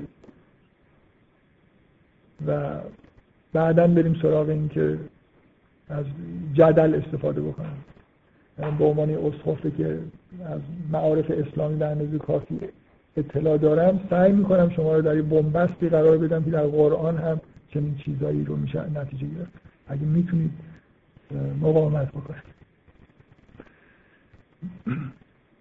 خب پاسخ مسیحی معمولا اینه که اولا بنا به اون فلسفه که از پیش گفتیم و بعدا در بحث نجات مطرح می‌کنیم این واقعه ضرورت داره.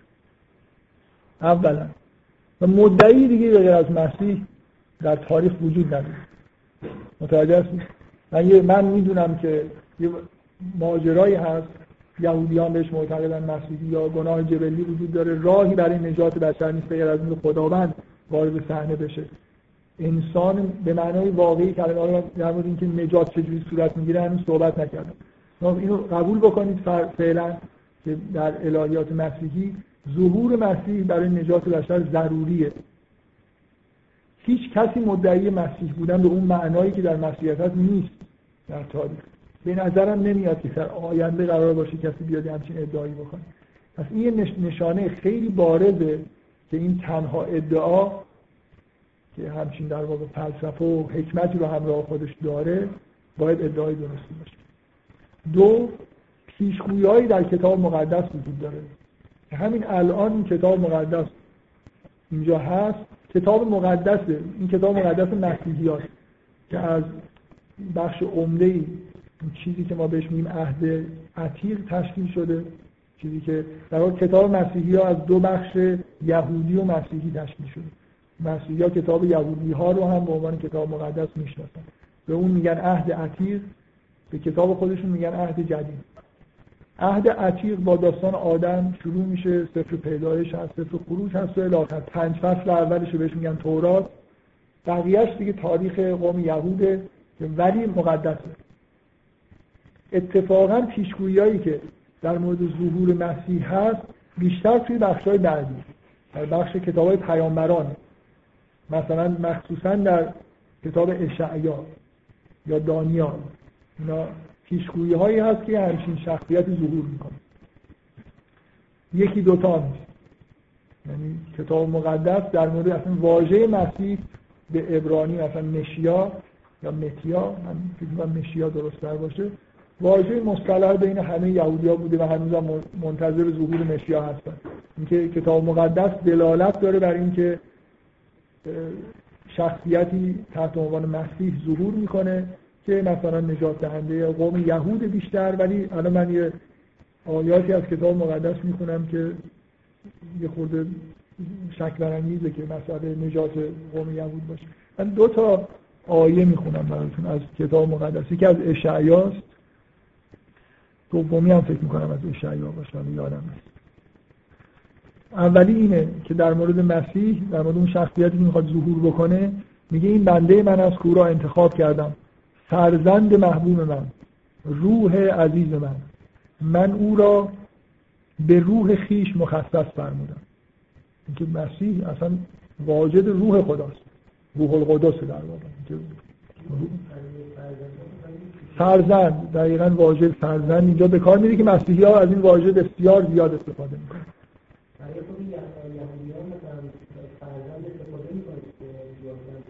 آیه تورات دیگه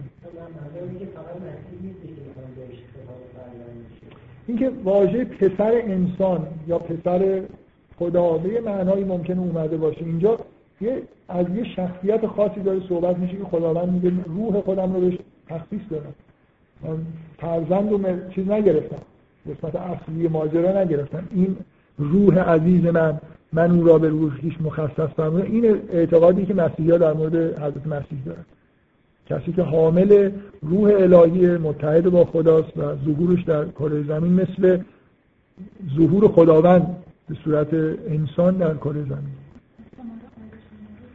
نه من که از روی کتاب یادداشت کردم. ولی اینو مطمئنم این تو کتاب اشعیا دومی رو حتی یادم نیست. که چی کتابی نقل کرده میگه روح القدس عبارت دوم آیه دوم روح القدس. این از قول خود مسیح از اون شخصیتی که ظهور می‌کنه میگه روح القدس به من موهبت شد زیرا او مرا مست فرمود. واژه مسیح از اینجا میاد. مسیح به معنای کسی که روح القدس مست کرده دیگه شما چهار تا انجیل اول رو اگه بخونید استشهادهای زیادی اونجا می‌بینید. اشاره به اینکه ظهور مسیح نشانه هایی که در تورات در واقع محقق شده بود رو داد. تولد در بیت الله اینکه از نسل داوود باشه و الاخر. مخصوصا انجیل متا که اولین انجیله چهار تا انجیل انجیل متا، مرقس، لوقا و انجیل یوحنا اینا چهار فصل اول عهد جدیدن. مخصوصا متا فراوان پر از اشاره به کتاب مقدسه که هیچ کدومش به نظر من این سراحت این دوتا آیه رو نداره. ولی بیشتر اشاره تاریخی مثلا اینکه در باز فکر می‌کنم کتاب اشعیا اومده که وقتی مسیح وارد در حالی که سوار بر یه الاغ هست وارد اورشلیم میشه و مورد استقبال مردم قرار می‌گیره. این واقعه تاریخی که مسیح اینجوری وارد اورشلیم شد در همه انجیلا معمولا نقل میشه. متا مثلا تاکید می‌کنه که این از نشانه های تحقق اون پیشگویی های کتاب مقدس. بنابراین اگر مثلا فرض کنید ادیان ابراهیمی رو قبول داریم باید قبول داشته باشیم که این شخصیتی که ظهور کرده همون شخصیتیه که در کتاب مقدس بوده به نشانه های خیلی زیاد. از جمله اتفاقایی که افتاد که نشانه های اینکه قبل از مسیح ما در بین مسلمان ها این اعتقاد رو می‌بینیم که یحیی اصولا ظهور کرد در اینکه بشارت دهنده مسیح باشه. این ما اینو قبول داریم دیگه در قرآن هم اینجوری اومده که یحیی بشارت دهنده یعنی غیر از کتاب مقدس زمینه ظهور مسیح اینجوری در واقع فراهم شد. به غیر از اینکه این آیات نشان دهنده اینه که رابطه خاصی بین مسیح با خداوند هست. به غیر از رابطه که سایر انسان ها دارن مثلا در کتاب مقدس اشاره هایی هست که از باکره متولد میشه. که تولد غیر عادی داره. در واقع برای خاطر اینکه همون روح روح خداست روح القدس که اینجوری ظاهر شده در کره زمین. شما کتاب مقدس رو هم که بذارید کنار اتفاقایی در زمان حیات مسیح افتاده. حضرت مسیح زندگانی کرده و کارهایی انجام داده که به نوعی نشان دهنده الوهیت. از جمله شما وقتی چهار تا انجیل رو می‌خونید مخصوصا فکر می‌کنم انجیل مرقس کوتاهترین انجیل و دیگه میشه گفت که سرشار از این موضوع به جای بحث در مورد با یهودی در مورد نشانهای کتاب مقدس معجزات مسیح. به فراوانی معجزه می‌کرده و هر کار غیر ممکنی که به نظر می‌رسه کار اختصاصی خداوند در جهان باشه رو مسیح انجام میده. مرده زنده می‌کرده. نه فقط مرده انسانی رو که مرده زنده می‌کرده. من حالا اینجا جدل می‌کنم از قرآن می‌خوام یه چیزی که توی خود انجیلان در قرآن هست. که از گل به شکل پرنده چیزی میساخته درش میدمیده و این تبدیل به پرنده میشه باز وارد قسمت جدل شدم ناخداگاه شما توی قرآن می‌خونید که وقتی که از ابراهیم می‌پرسه پادشاه که خدای تو کیه می‌خواد هر چیزی رو بگه که خداوند می‌تونه اختصاصی کیه که تو بندش هستی؟ کار اختصاصی خدا چیه؟ میگه کسی که یوهی و یومی این کسی که زنده می‌کنه و میمیره درست اون عقلش نمی‌رسید. میگن که رفت یه نفر رو از زندان دو نفر آورد. گفت یکی رو بکشن یکی رو آزاد کنن گفت منم یوهی و یومی منم این کار می‌کنم ولی به معنای واقعی کلمه اگر حیات بخشی رو کار اختصاصی خدا کسی بدونه که ابراهیم در قرآن اینجوری احتجاج می‌کنه خب مسیح این کار انجام می‌داد نه اینکه مرده ای رو مثلا بیمار رو شفا بده مرده رو زنده بکنه گل رو تبدیل به پرنده می‌کنه بنا به چیزی که در خود قرآن اومده نه در انجیل ها بله.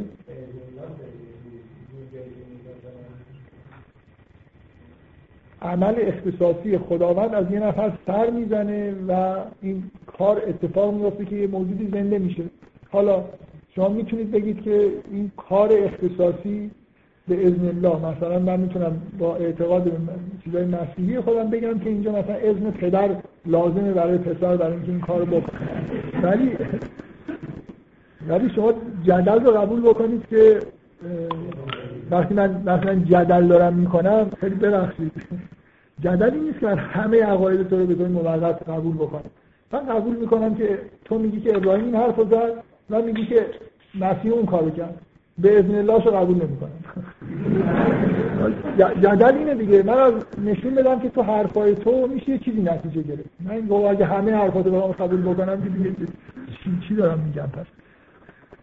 پس شفابخشی به مقدار معتنابه به غیر از شفابخشی که بعضی ها انجام میدن. شفابخشی به معنا که مسیح هر بیماری رو هر چیزی رو شفا می‌داد.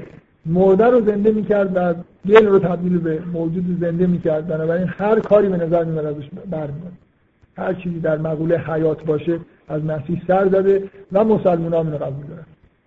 حتی مسلمان به چیزی اعتقاد دارن که مسیحی ها اعتقاد ندارن خیلی برای مسیحی ها جالبه که در قرآن آیه ای هست از یه چیز شگفت انگیزتر از اون چیزهایی که در انجیل اومده.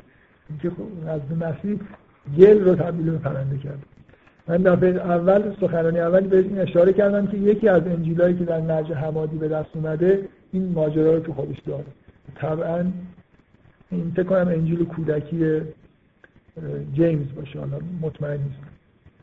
یه یه جایی باید بایستم و یه تذکری در مورد اسامی بدم واقعا الان گفتم جیمز ولی باید یه چیز دیگه بگم. مثلا این اسامی زبانهای مختلف وجود دارن. هیچ معلوم نیست که خلاص ما مثلا ما میگیم متا. متا در واقع ماتیوسه یا مثلا ماتیو. اینکه به چه زبانی خلاص اینا باید تلفظ بشن یونانی عبرانی یه مقدارش که تو قرآن اومده ما خب به همون عربی در واقع تلفظ می‌کنیم. این مشکل رو بعدا پیش میاد. الان هنوز جیمز مثلا نباید بگم جیمز باید مثلا این چیز دیگه بگم. مشکل مشکل بعدا پیش میاد که می‌خوایم این آدم آبای کلیسا رو اسم ببریم. اینا خلاصه اسمشون چیه؟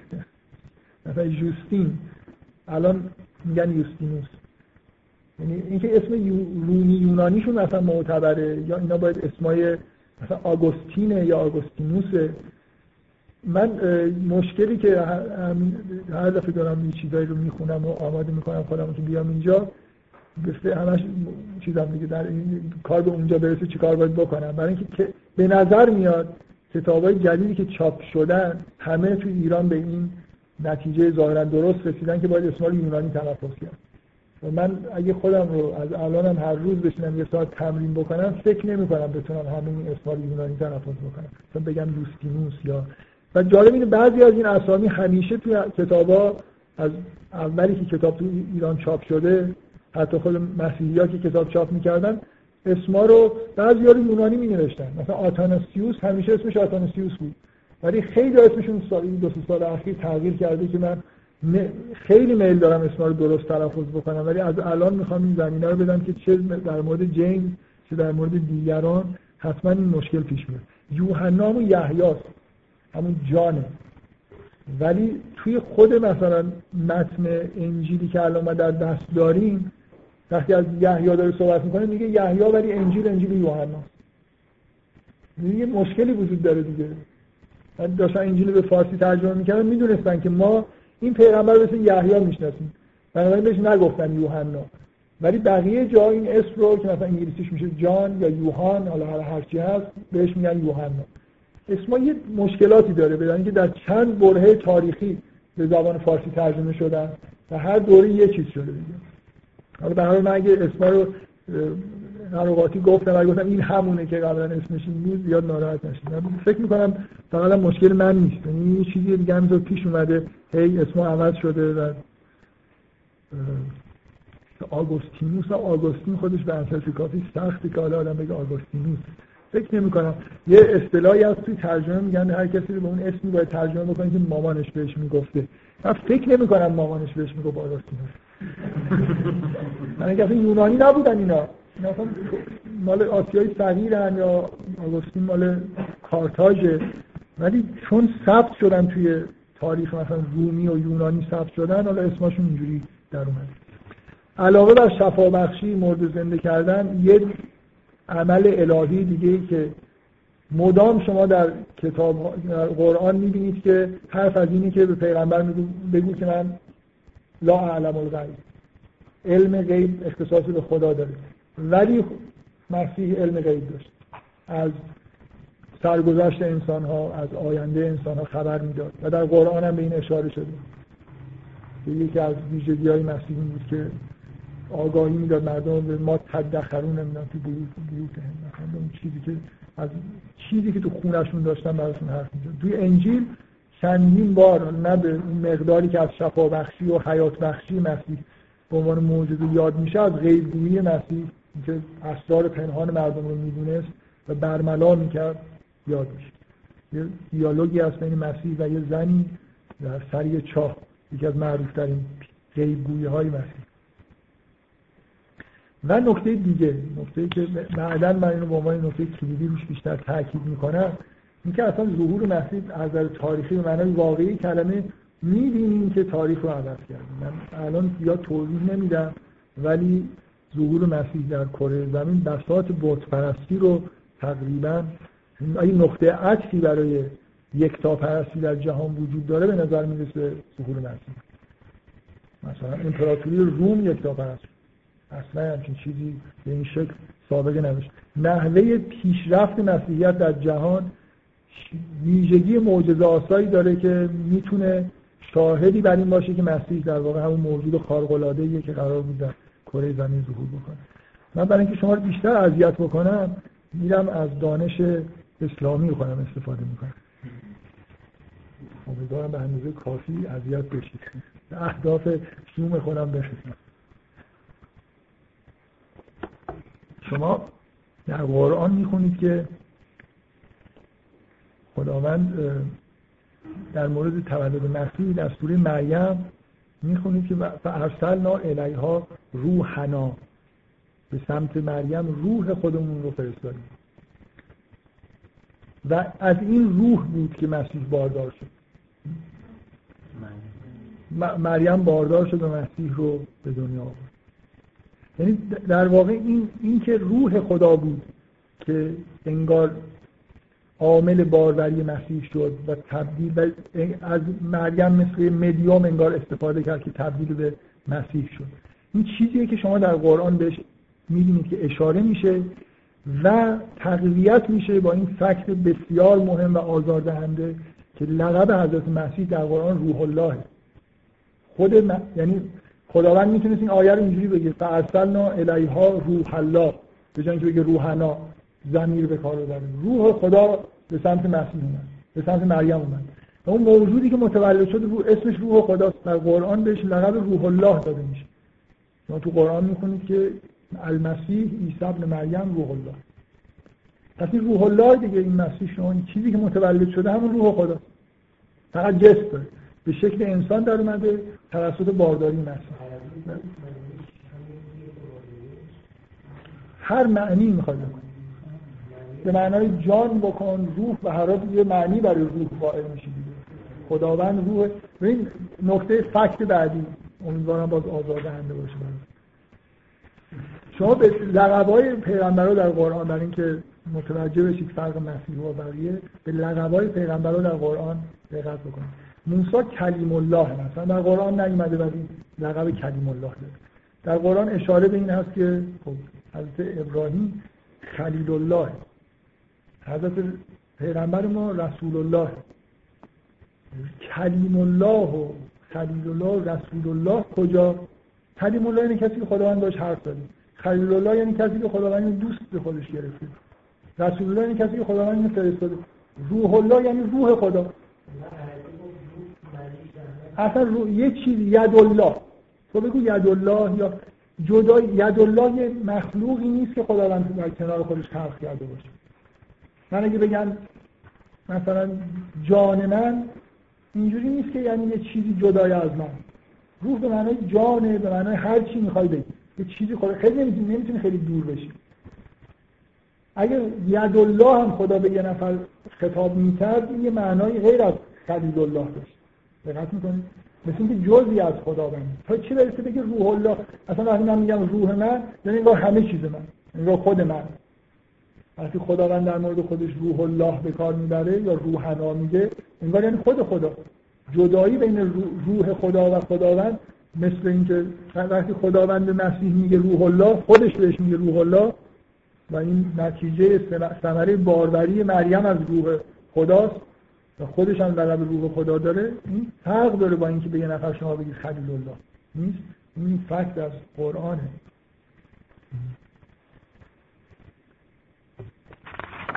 خب.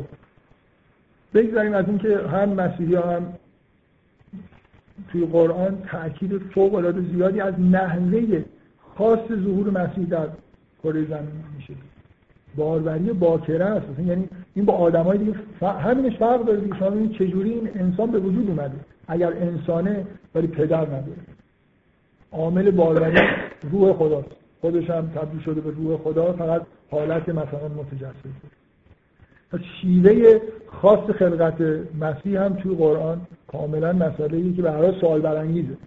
که چطور اگه انسان معمولیه مثل بقیه پیامبران این چه تمهیداتیه که خداوند در واقع چیده برای اینکه این به طرز خاصی وارد جهان میشه.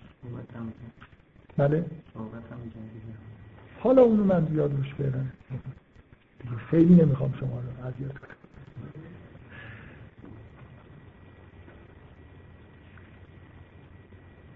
باز یه فکت از قرآن که اولا یه بحثی هست. که آیا مسیح رسالت جهانی داره یا برای یهود؟ اومده. مثلا یهودی ها از پیش کتاب مقدس هم آخرش به این نتیجه رسیدن. خدا می‌خواد یه پیغمبری مثل داوود بفرسته پادشاهی که ما رو مثلا از دست رومیا نجات بده. توی قرآن تاکید روی این هست که آیت للعالمین.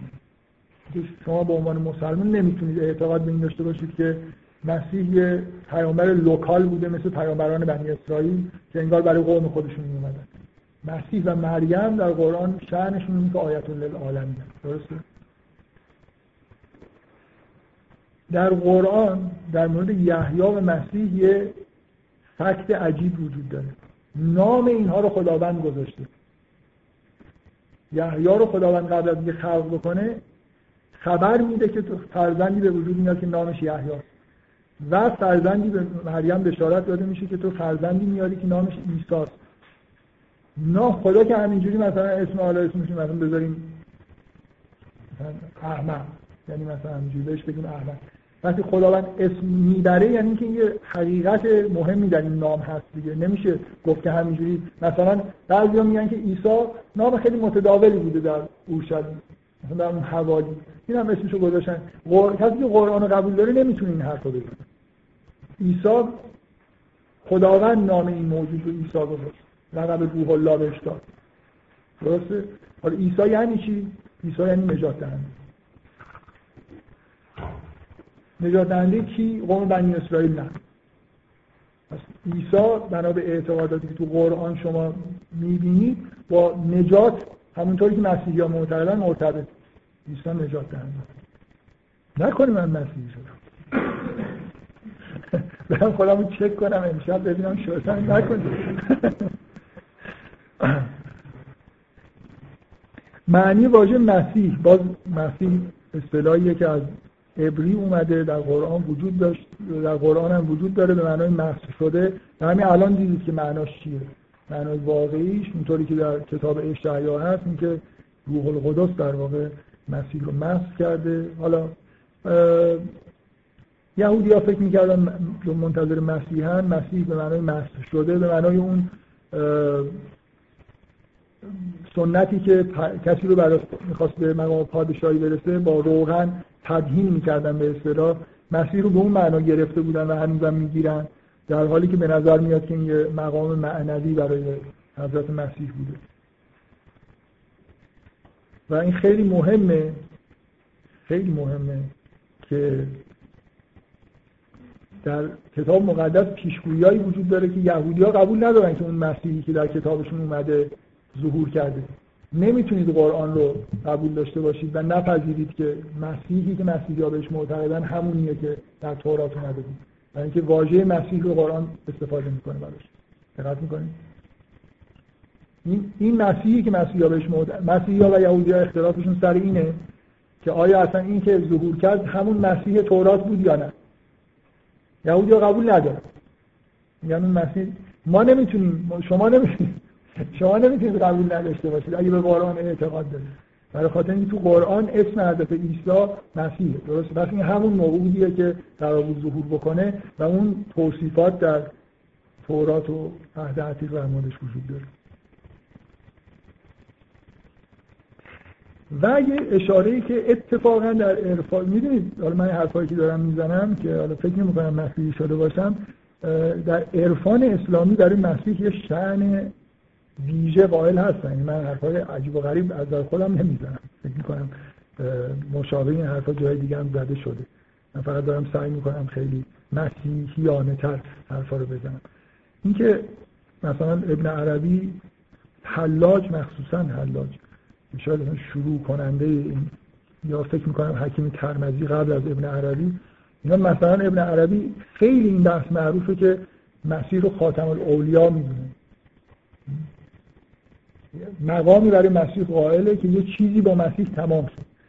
اکثر جاها شما وقتی می‌دونید که عرفا مخصوصا ابن عربی به مسیح اشاره می‌کنه و این اعتقادهای خاص ویژه عرفانی در مورد مسیح از جمله خاتم الاولیا بودن مسیح اشاره به آیه می‌کنه که اصلا من تا حالا بهش تازه اشاره نکردم. یعنی اون فکتی که از ابن عربی قاطع ترین فکت در مورد اینکه مسیح از در تکوینی موجود خاصی یعنی اینکه در قرآن مسیح و آدم با هم در یه آیه مقایسه شده. و ابن عربی این که خلقت مسیح مانند خلقت آدم در قرآن آیه ای که اومده رو نشانه این می‌گیره که یه جوری دایره خلقت که از آدم شروع شده بود با مسیح بسته شده این ارتباط هیچی حالا من وارد بحثی که ابن عربی می‌کنه نمیشم. اینکه مسیح و آدم در قرآن با همدیگه یه جوری مقایسه میشن این به این اعتقاد مسیحی ها که مسیحی ها مسیح رو دقیقا رفت میدن به مسئله آدم و همون داستان آدم در قرآن. مثل اینکه ادامه اون ماجرای بدی که اتفاق افتاد با مسیح داره در واقع این بسته میشه این پرونده اون واقعی که اتفاق افتاد و حوادث تکوینی که همراهش بود با خلقت مسیح بسته میشه. پس این ارتباط خاص بین مسیح و آدم که توی قرآن بهش اشاره میشه و عرفا اتفاقا بیشتر از همه این چیزهایی که من گفتم روی این تاکید دارن برای مثلا اثبات خاتم الاولیا بودن یا هر مقامی برای مسیح این هم این نکته. خب فکر کنم حسابی تونستم اذیتتون بکنم از خیلی احساس احساس رضایت شیطنت آمیزی به پسر انسان ها منظور یعنی نیستم یعنی چی فرق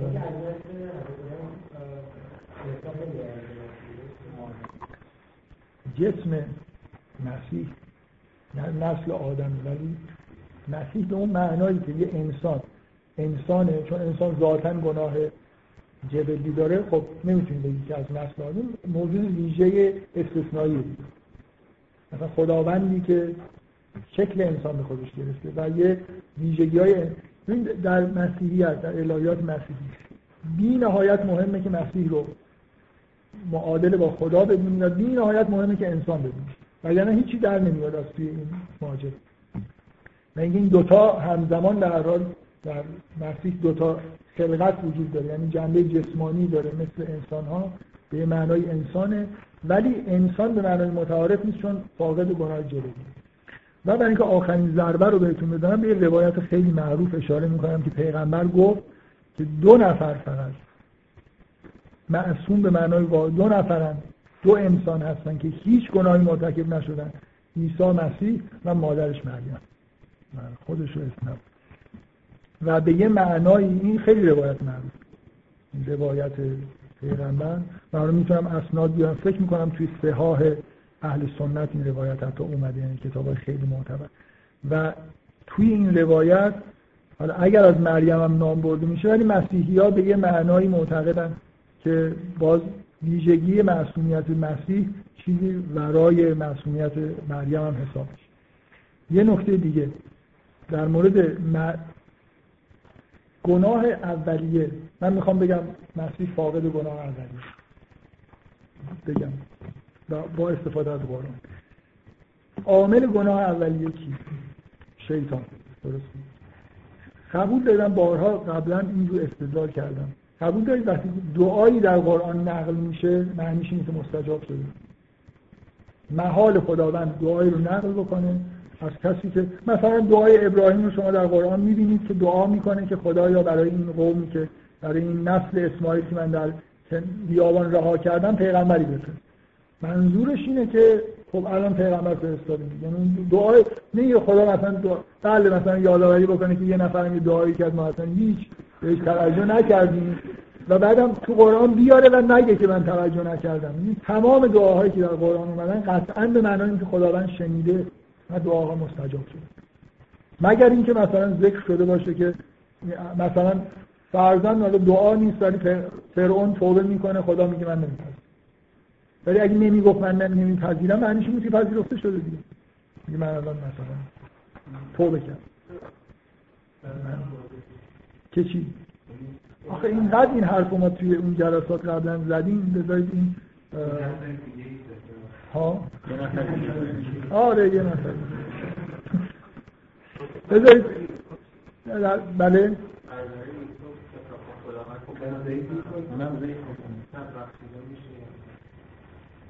خب. به نظر میاد بخشیده نمیشن همشون حداقل خب. و در قرآن و در قرآن و در قرآن به, به طور کاملا حالا حداقل تلویحی به این موضوع اشاره میشه که بخشیده نمیشه من چرا یه چیزی میگن؟ از پدرشون می‌خوام که اونم میگه که من این کارو می‌کنم. بنابراین وقتی میگه می‌کنم کرده دیگه. خودشون هم اصلا یه کارو کرده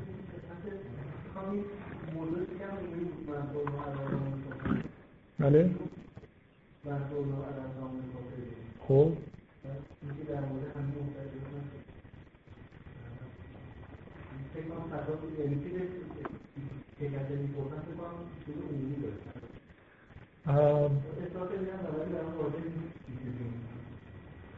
منظور من دعاهای عمومی مثلا بذار بذار من در مورد این چیزی که می‌خوام بگم. اینو بگم. در این مورد شاید برای شما خواهم اینکه مثلا خداوند نقل می‌کنه که مؤمنین این چنین می‌گویند مثلا یا این چنین بگویند. معنیش این نیست که بله. مثلا همه الان گفتن یعنی اینکه مستد برای اینکه در مورد زمان حاله. ولی اگه ابراهیم دعایی کرده شخصیت مثل ابراهیم پیامبر دعایی کرده و خداوند داره نقل می‌کنه قطعا معنیش اینه که مستجاب شد.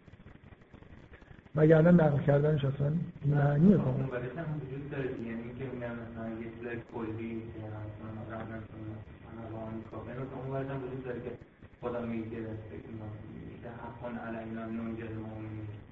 یه چیزایی اون هم وجود داره که اگه ما یه گزاره کلی مترسم گفته و پیش نمیاد.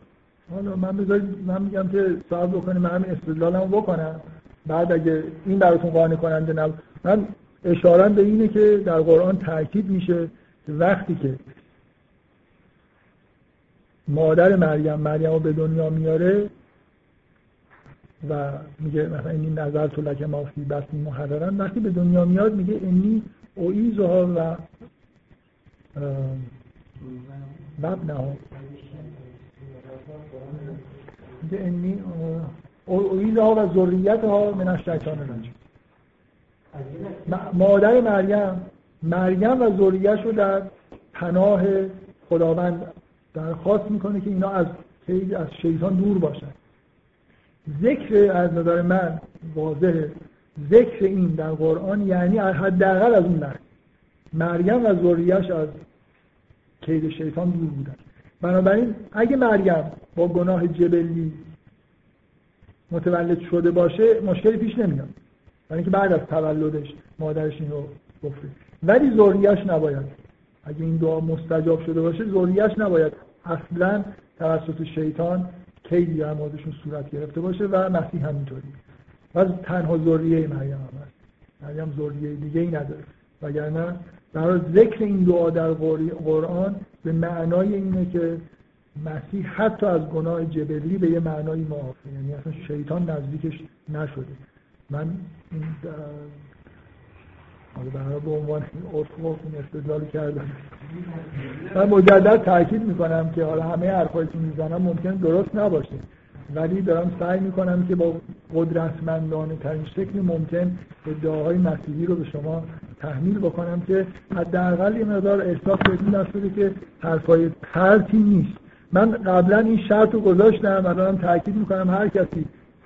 گفتم اولا جلسه دوم حالا میگم جلسه سوم. تا اینجا شمدید باید آخرش گوش بدید وگرنه من هیچ مسئولیتی قبول نمی‌کنم.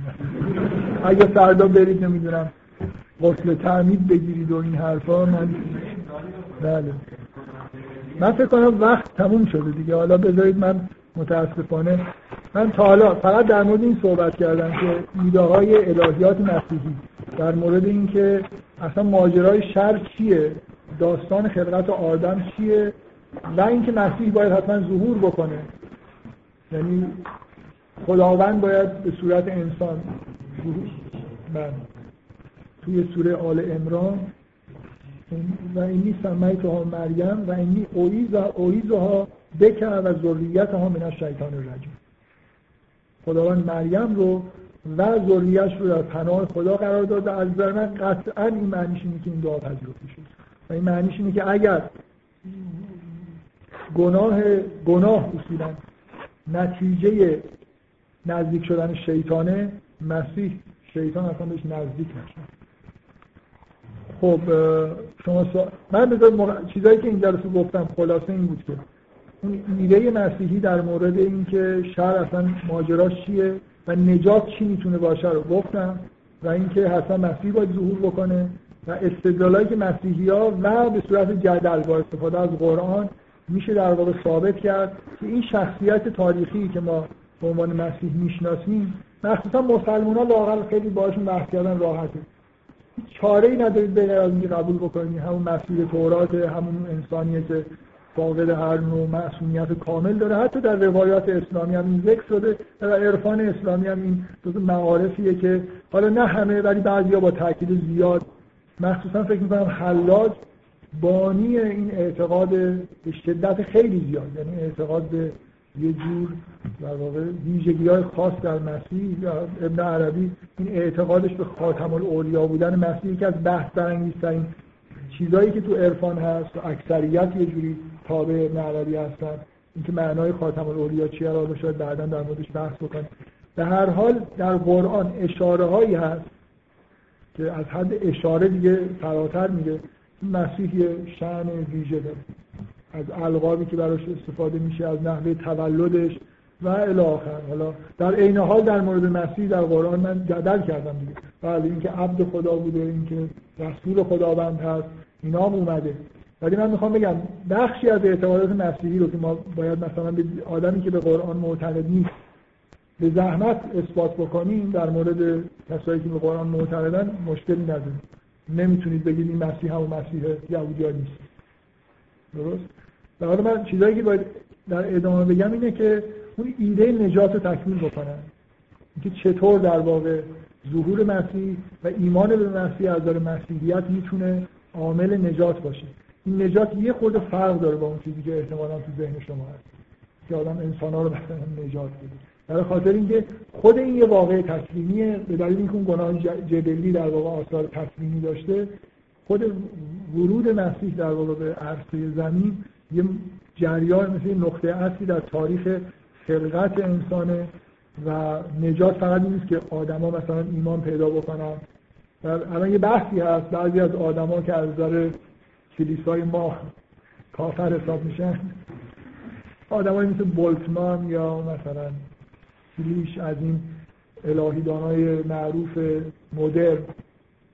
یه جوری معتقدن که حتی اعتقاد به استوره بودن مسیح برای مشکلی که نجات به وجود نمیاره.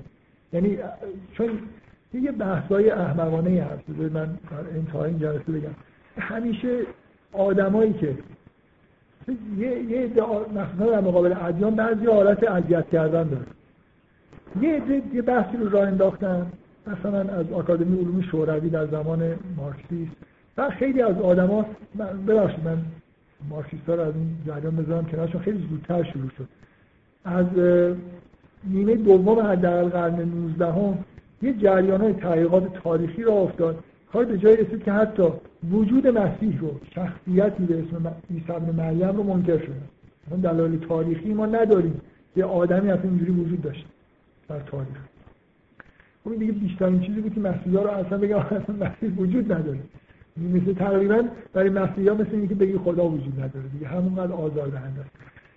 چون شواهد تاریخی قوی مثلا وجود نداره به نظر میاد در کتاب به غیر از در کتاب های مسیحی اشاره به وقایعی که آخه یه شخصی در یه روستای ظهور کرده و به محض ورودش به اورشلیم اعدامش کرد. مسیحی ها میگن که این اتفاق افتاد. خب این کجای تاریخ؟ ثبت میشه. کی میاد؟ یک بار در یک کتاب تاریخی یه شخصی که اگر من رو ببرم نمی‌دونم با یونانی بگم یا به چه زبانی انا اصلا اسمش یادم رفته. همه جور اسمش یادم رفته. یوسیفوس یا اسم معروفترش جوسفوس آره. یه شخصیت یه تاریخدان یهودیه. شهرت خیلی زیادی داره به عنوان تاریخدان برای اینکه معتبرترین تاریخ نگار قیام یهودی که منجر به تخریب کامل اورشلیم شد. مثلا سال هفتاد میلادی. در اون دوره زندگی می‌کنه و اجازه به نظر میاد جزو فکتای تاریخی که از سران این قیام یهودی خودش.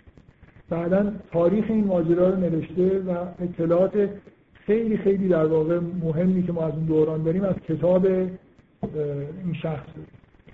این آدم توی کتاب خودش به مسیح اشاره کرد به عنوان یه شخصیتی که ادعای مثلا مسیحی مسیح بودن کرده و اعدام خیلی مختصر.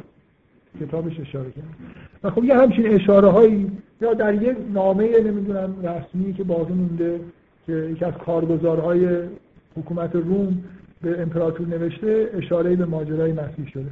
خب اینا به نظر میاد از تاریخی جا داره بگید اصلا کلا شایع کل این ماجرا رو یه عده مثلا یهودی ناامید که هرچی موندن مثلا مسیح ظهور نکرد ساختن برای خودشون داستان ساخت. که اون دوره تاریخی دوره خیلی روشنی نیست برای اینکه اون اون زمان زمانی که ما خیلی اطلاعات داریم در مورد اینکه توی روم چه اتفاقایی میافتاد. صد نفر تاریخ نوشتن اونجا آدمایی بودن کاتب بودن نامه نگاری که بین فرمان رواها با مثلا امپراتور هست کلی باقی مونده. ولی اینکه توی روستایی در نزدیکی اورشلیم یه نفر ظهور بکنه به مدت اعتقاد مسیحی یا سه سال. از ظهور مسیح ابراز به اصطلاح رسالت مسیح تا مسلوب شدنش سه سال طول نکشیده بیشتر. خب یه شخصیتی در یه روستایی یه کارایی کرده حالا موجوده بوده نبوده مردم اون محلا بهش ایمان آوردن یا نیاوردن. چه تاریخدانی بیاد در مورد این مفصلا بنویسه؟ کیا نوشتن خود مسیحی ها خب اینم که نمیشه که شما بگید که شخصی ها میگن خودشون ساختن. این حرفای آزاردهنده یه عده در واقع به اینجا رسون که ما الهیات می‌تونیم بدون اینکه اصلا اعتقاد به این واقع تاریخی داشته باشیم بنا کنیم کافیه که شما برای نجات به این ماجرا معتقد باشید. مثل اینکه به این حقیقت مسیح به عنوان اسطوره اعتقاد پیدا بکنید. شخصیت من جلسه آینده میگم که یه بخشی از نجات اینه که شما انگار مسیح رو اون چیزی که ما بهش میگیم مسیح رو لمس بکنید. این باعث نجات شما میشه. این جور اعتقادات کفرآمیزه یعنی اعتقاد درست مسیحی اینه که باید ایمان داشته باشید به اینکه مسیح به عنوان یه شخصیت تاریخی ظهور کرد. برای اینکه اصلا نجات منحصر به اینکه شما در ذهنیتتون یه اتفاقی بیفته نداره.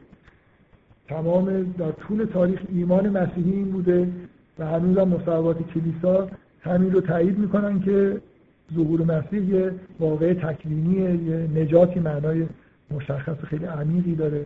و با اینکه من فقط تو ذهنیت خودم یه اسطوره رو ایمان بهش پیدا بکنم اصلا سازگار نیست بنابراین اینجور آدما و اینجور اعتقادات کفر آمیز حساب میشن. یه نفر سوال داشت شما برطرف شد میشه خیلی خوب بفرمایید. شما معتقدید اگر یه مسیحی از الهیات استفاده کنه ضربه زدن نه.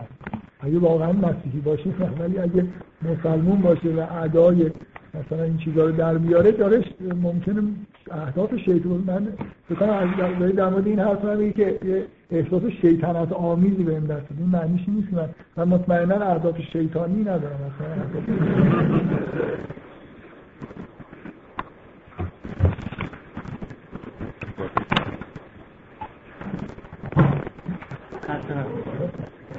تمام دعاهایی که حداقل فکر مرام و بنابراین بدون بغض حرف اگه اینو قبول نکنی خب نباشه برای یاد دادن این باشه که چجوری دعا کنی